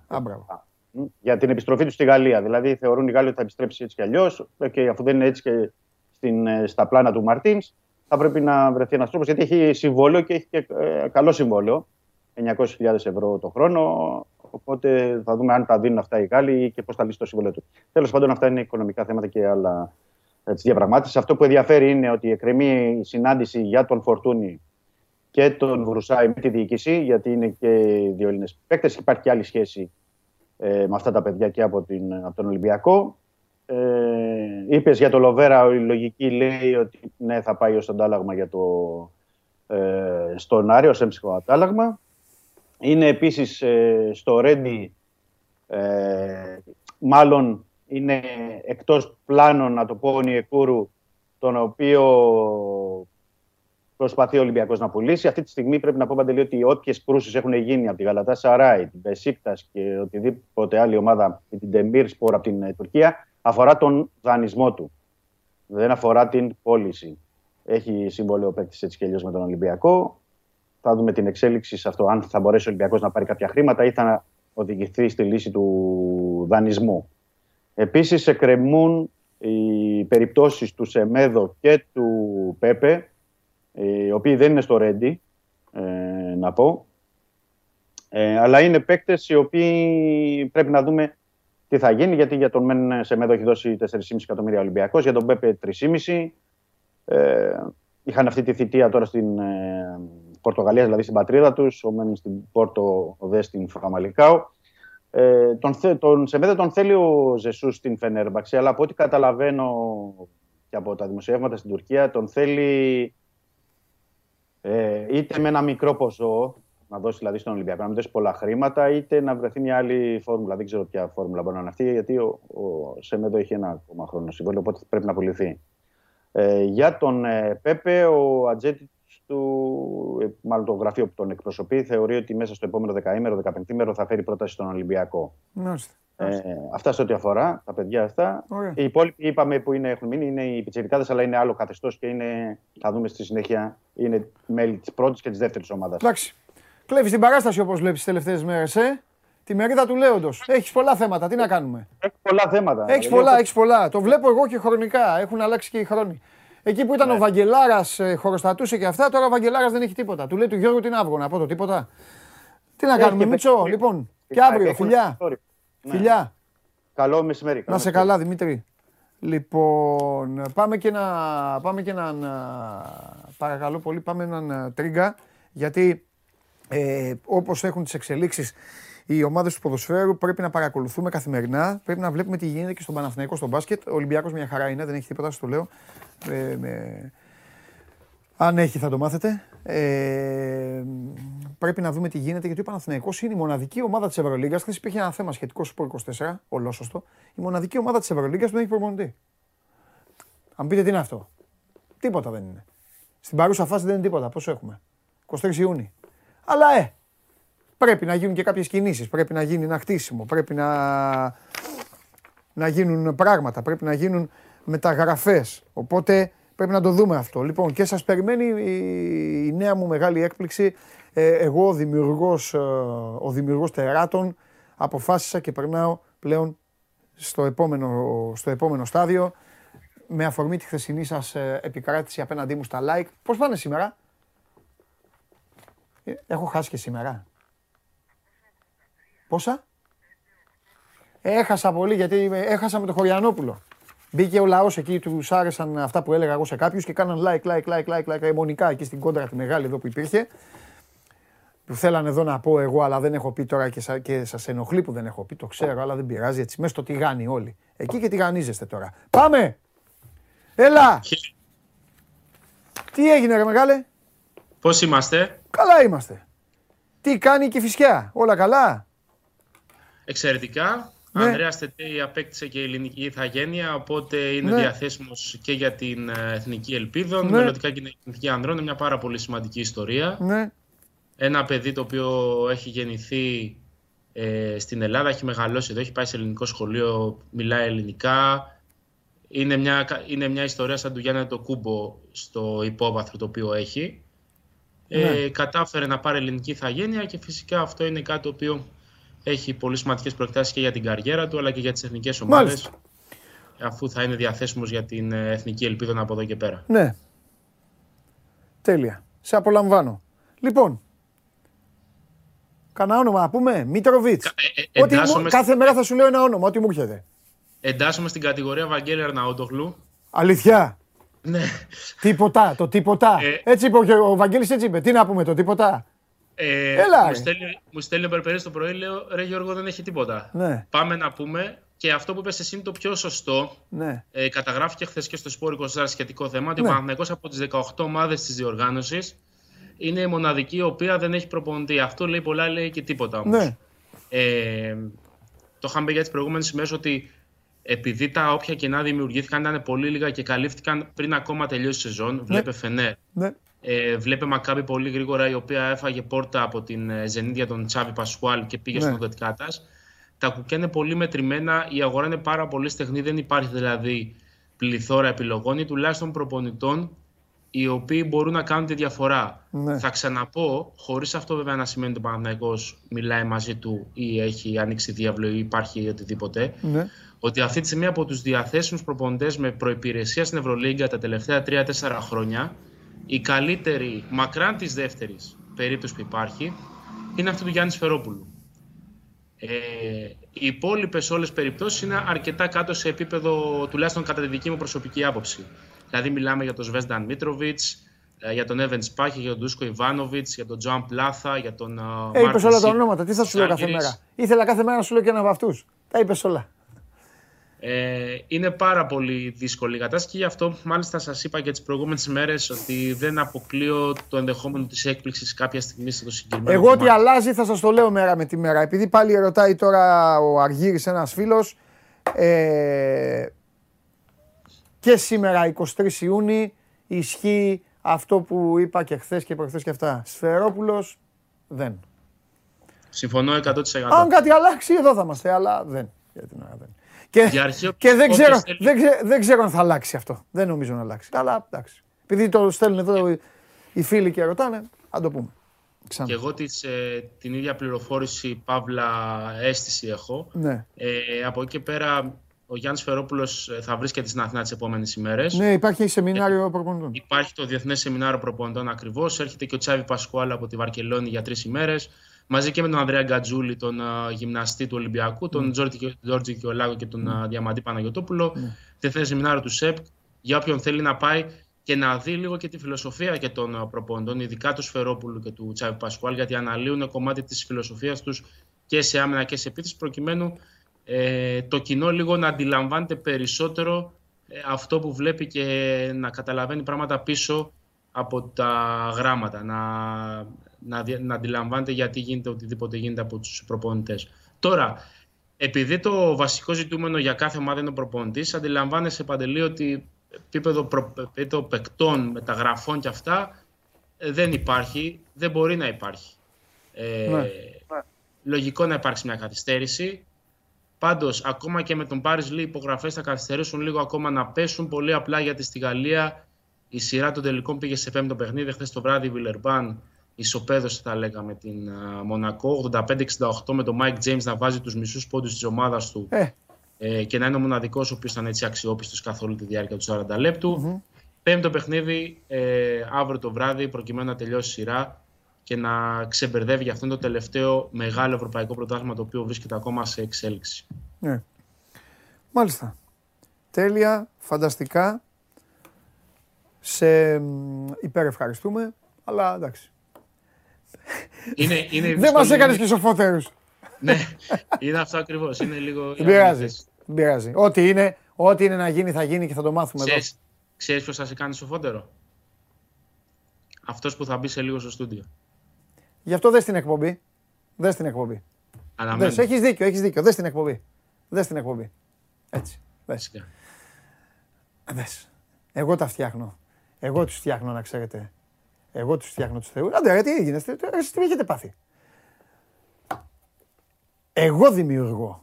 Ο δημιουργός εγώ είμαι.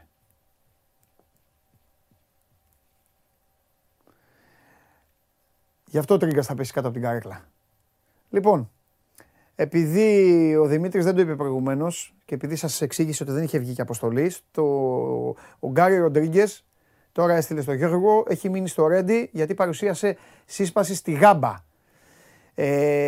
Και έμεινε για να κάνει ατομικό πρόγραμμα και θεραπεία. Οκ, ένα μικρό προβληματάκι. Λοιπόν, κυρίες και κύριοι, να ανοίξει η πόρτα.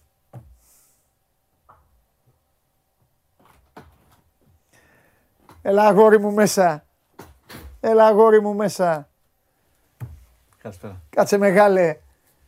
Κάτσε Νικήτα μου μέσα. Κορυφέ. Πώς είσαι? Καλά. Καλά. Πώς αισθάνεσαι?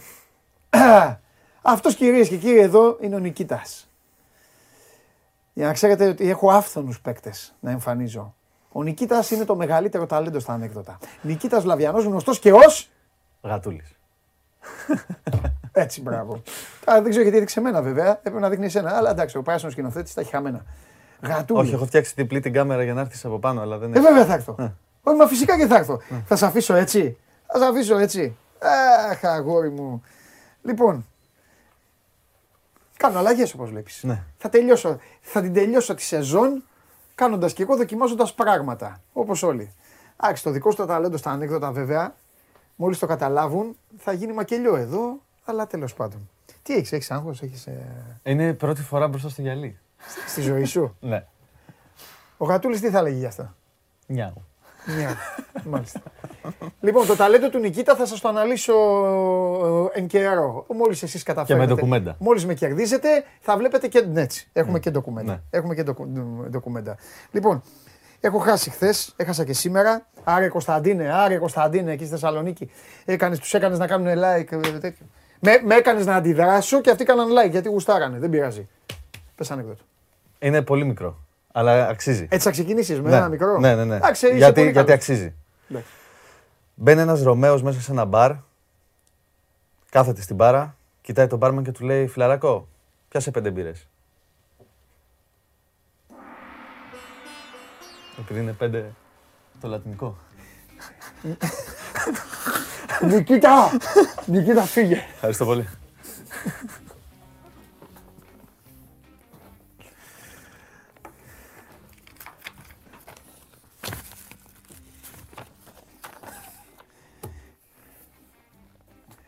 Κοίτα, δεν ήταν κακό.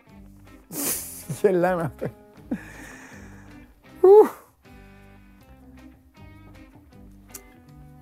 Και αύριο, Νικήτα, και αύριο. Από μένα. Δεν με ενδιαφέρουν τα like, έτσι κι αλλιώς έχασα χθες, έχασα και σήμερα και αύριο. Μετά το σημερινό και αύριο. Δροσερότατο ήταν αυτό.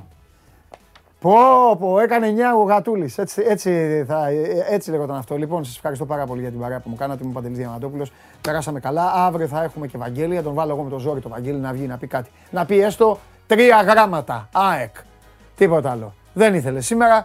Όχι, δεν ήθελε, δεν χρειαζότανε. Μίλαμε κιόλας, δεν ήθελε. Γιατί τα παιδιά δεν έχουν ποτέ θέμα όταν τους καλούμε.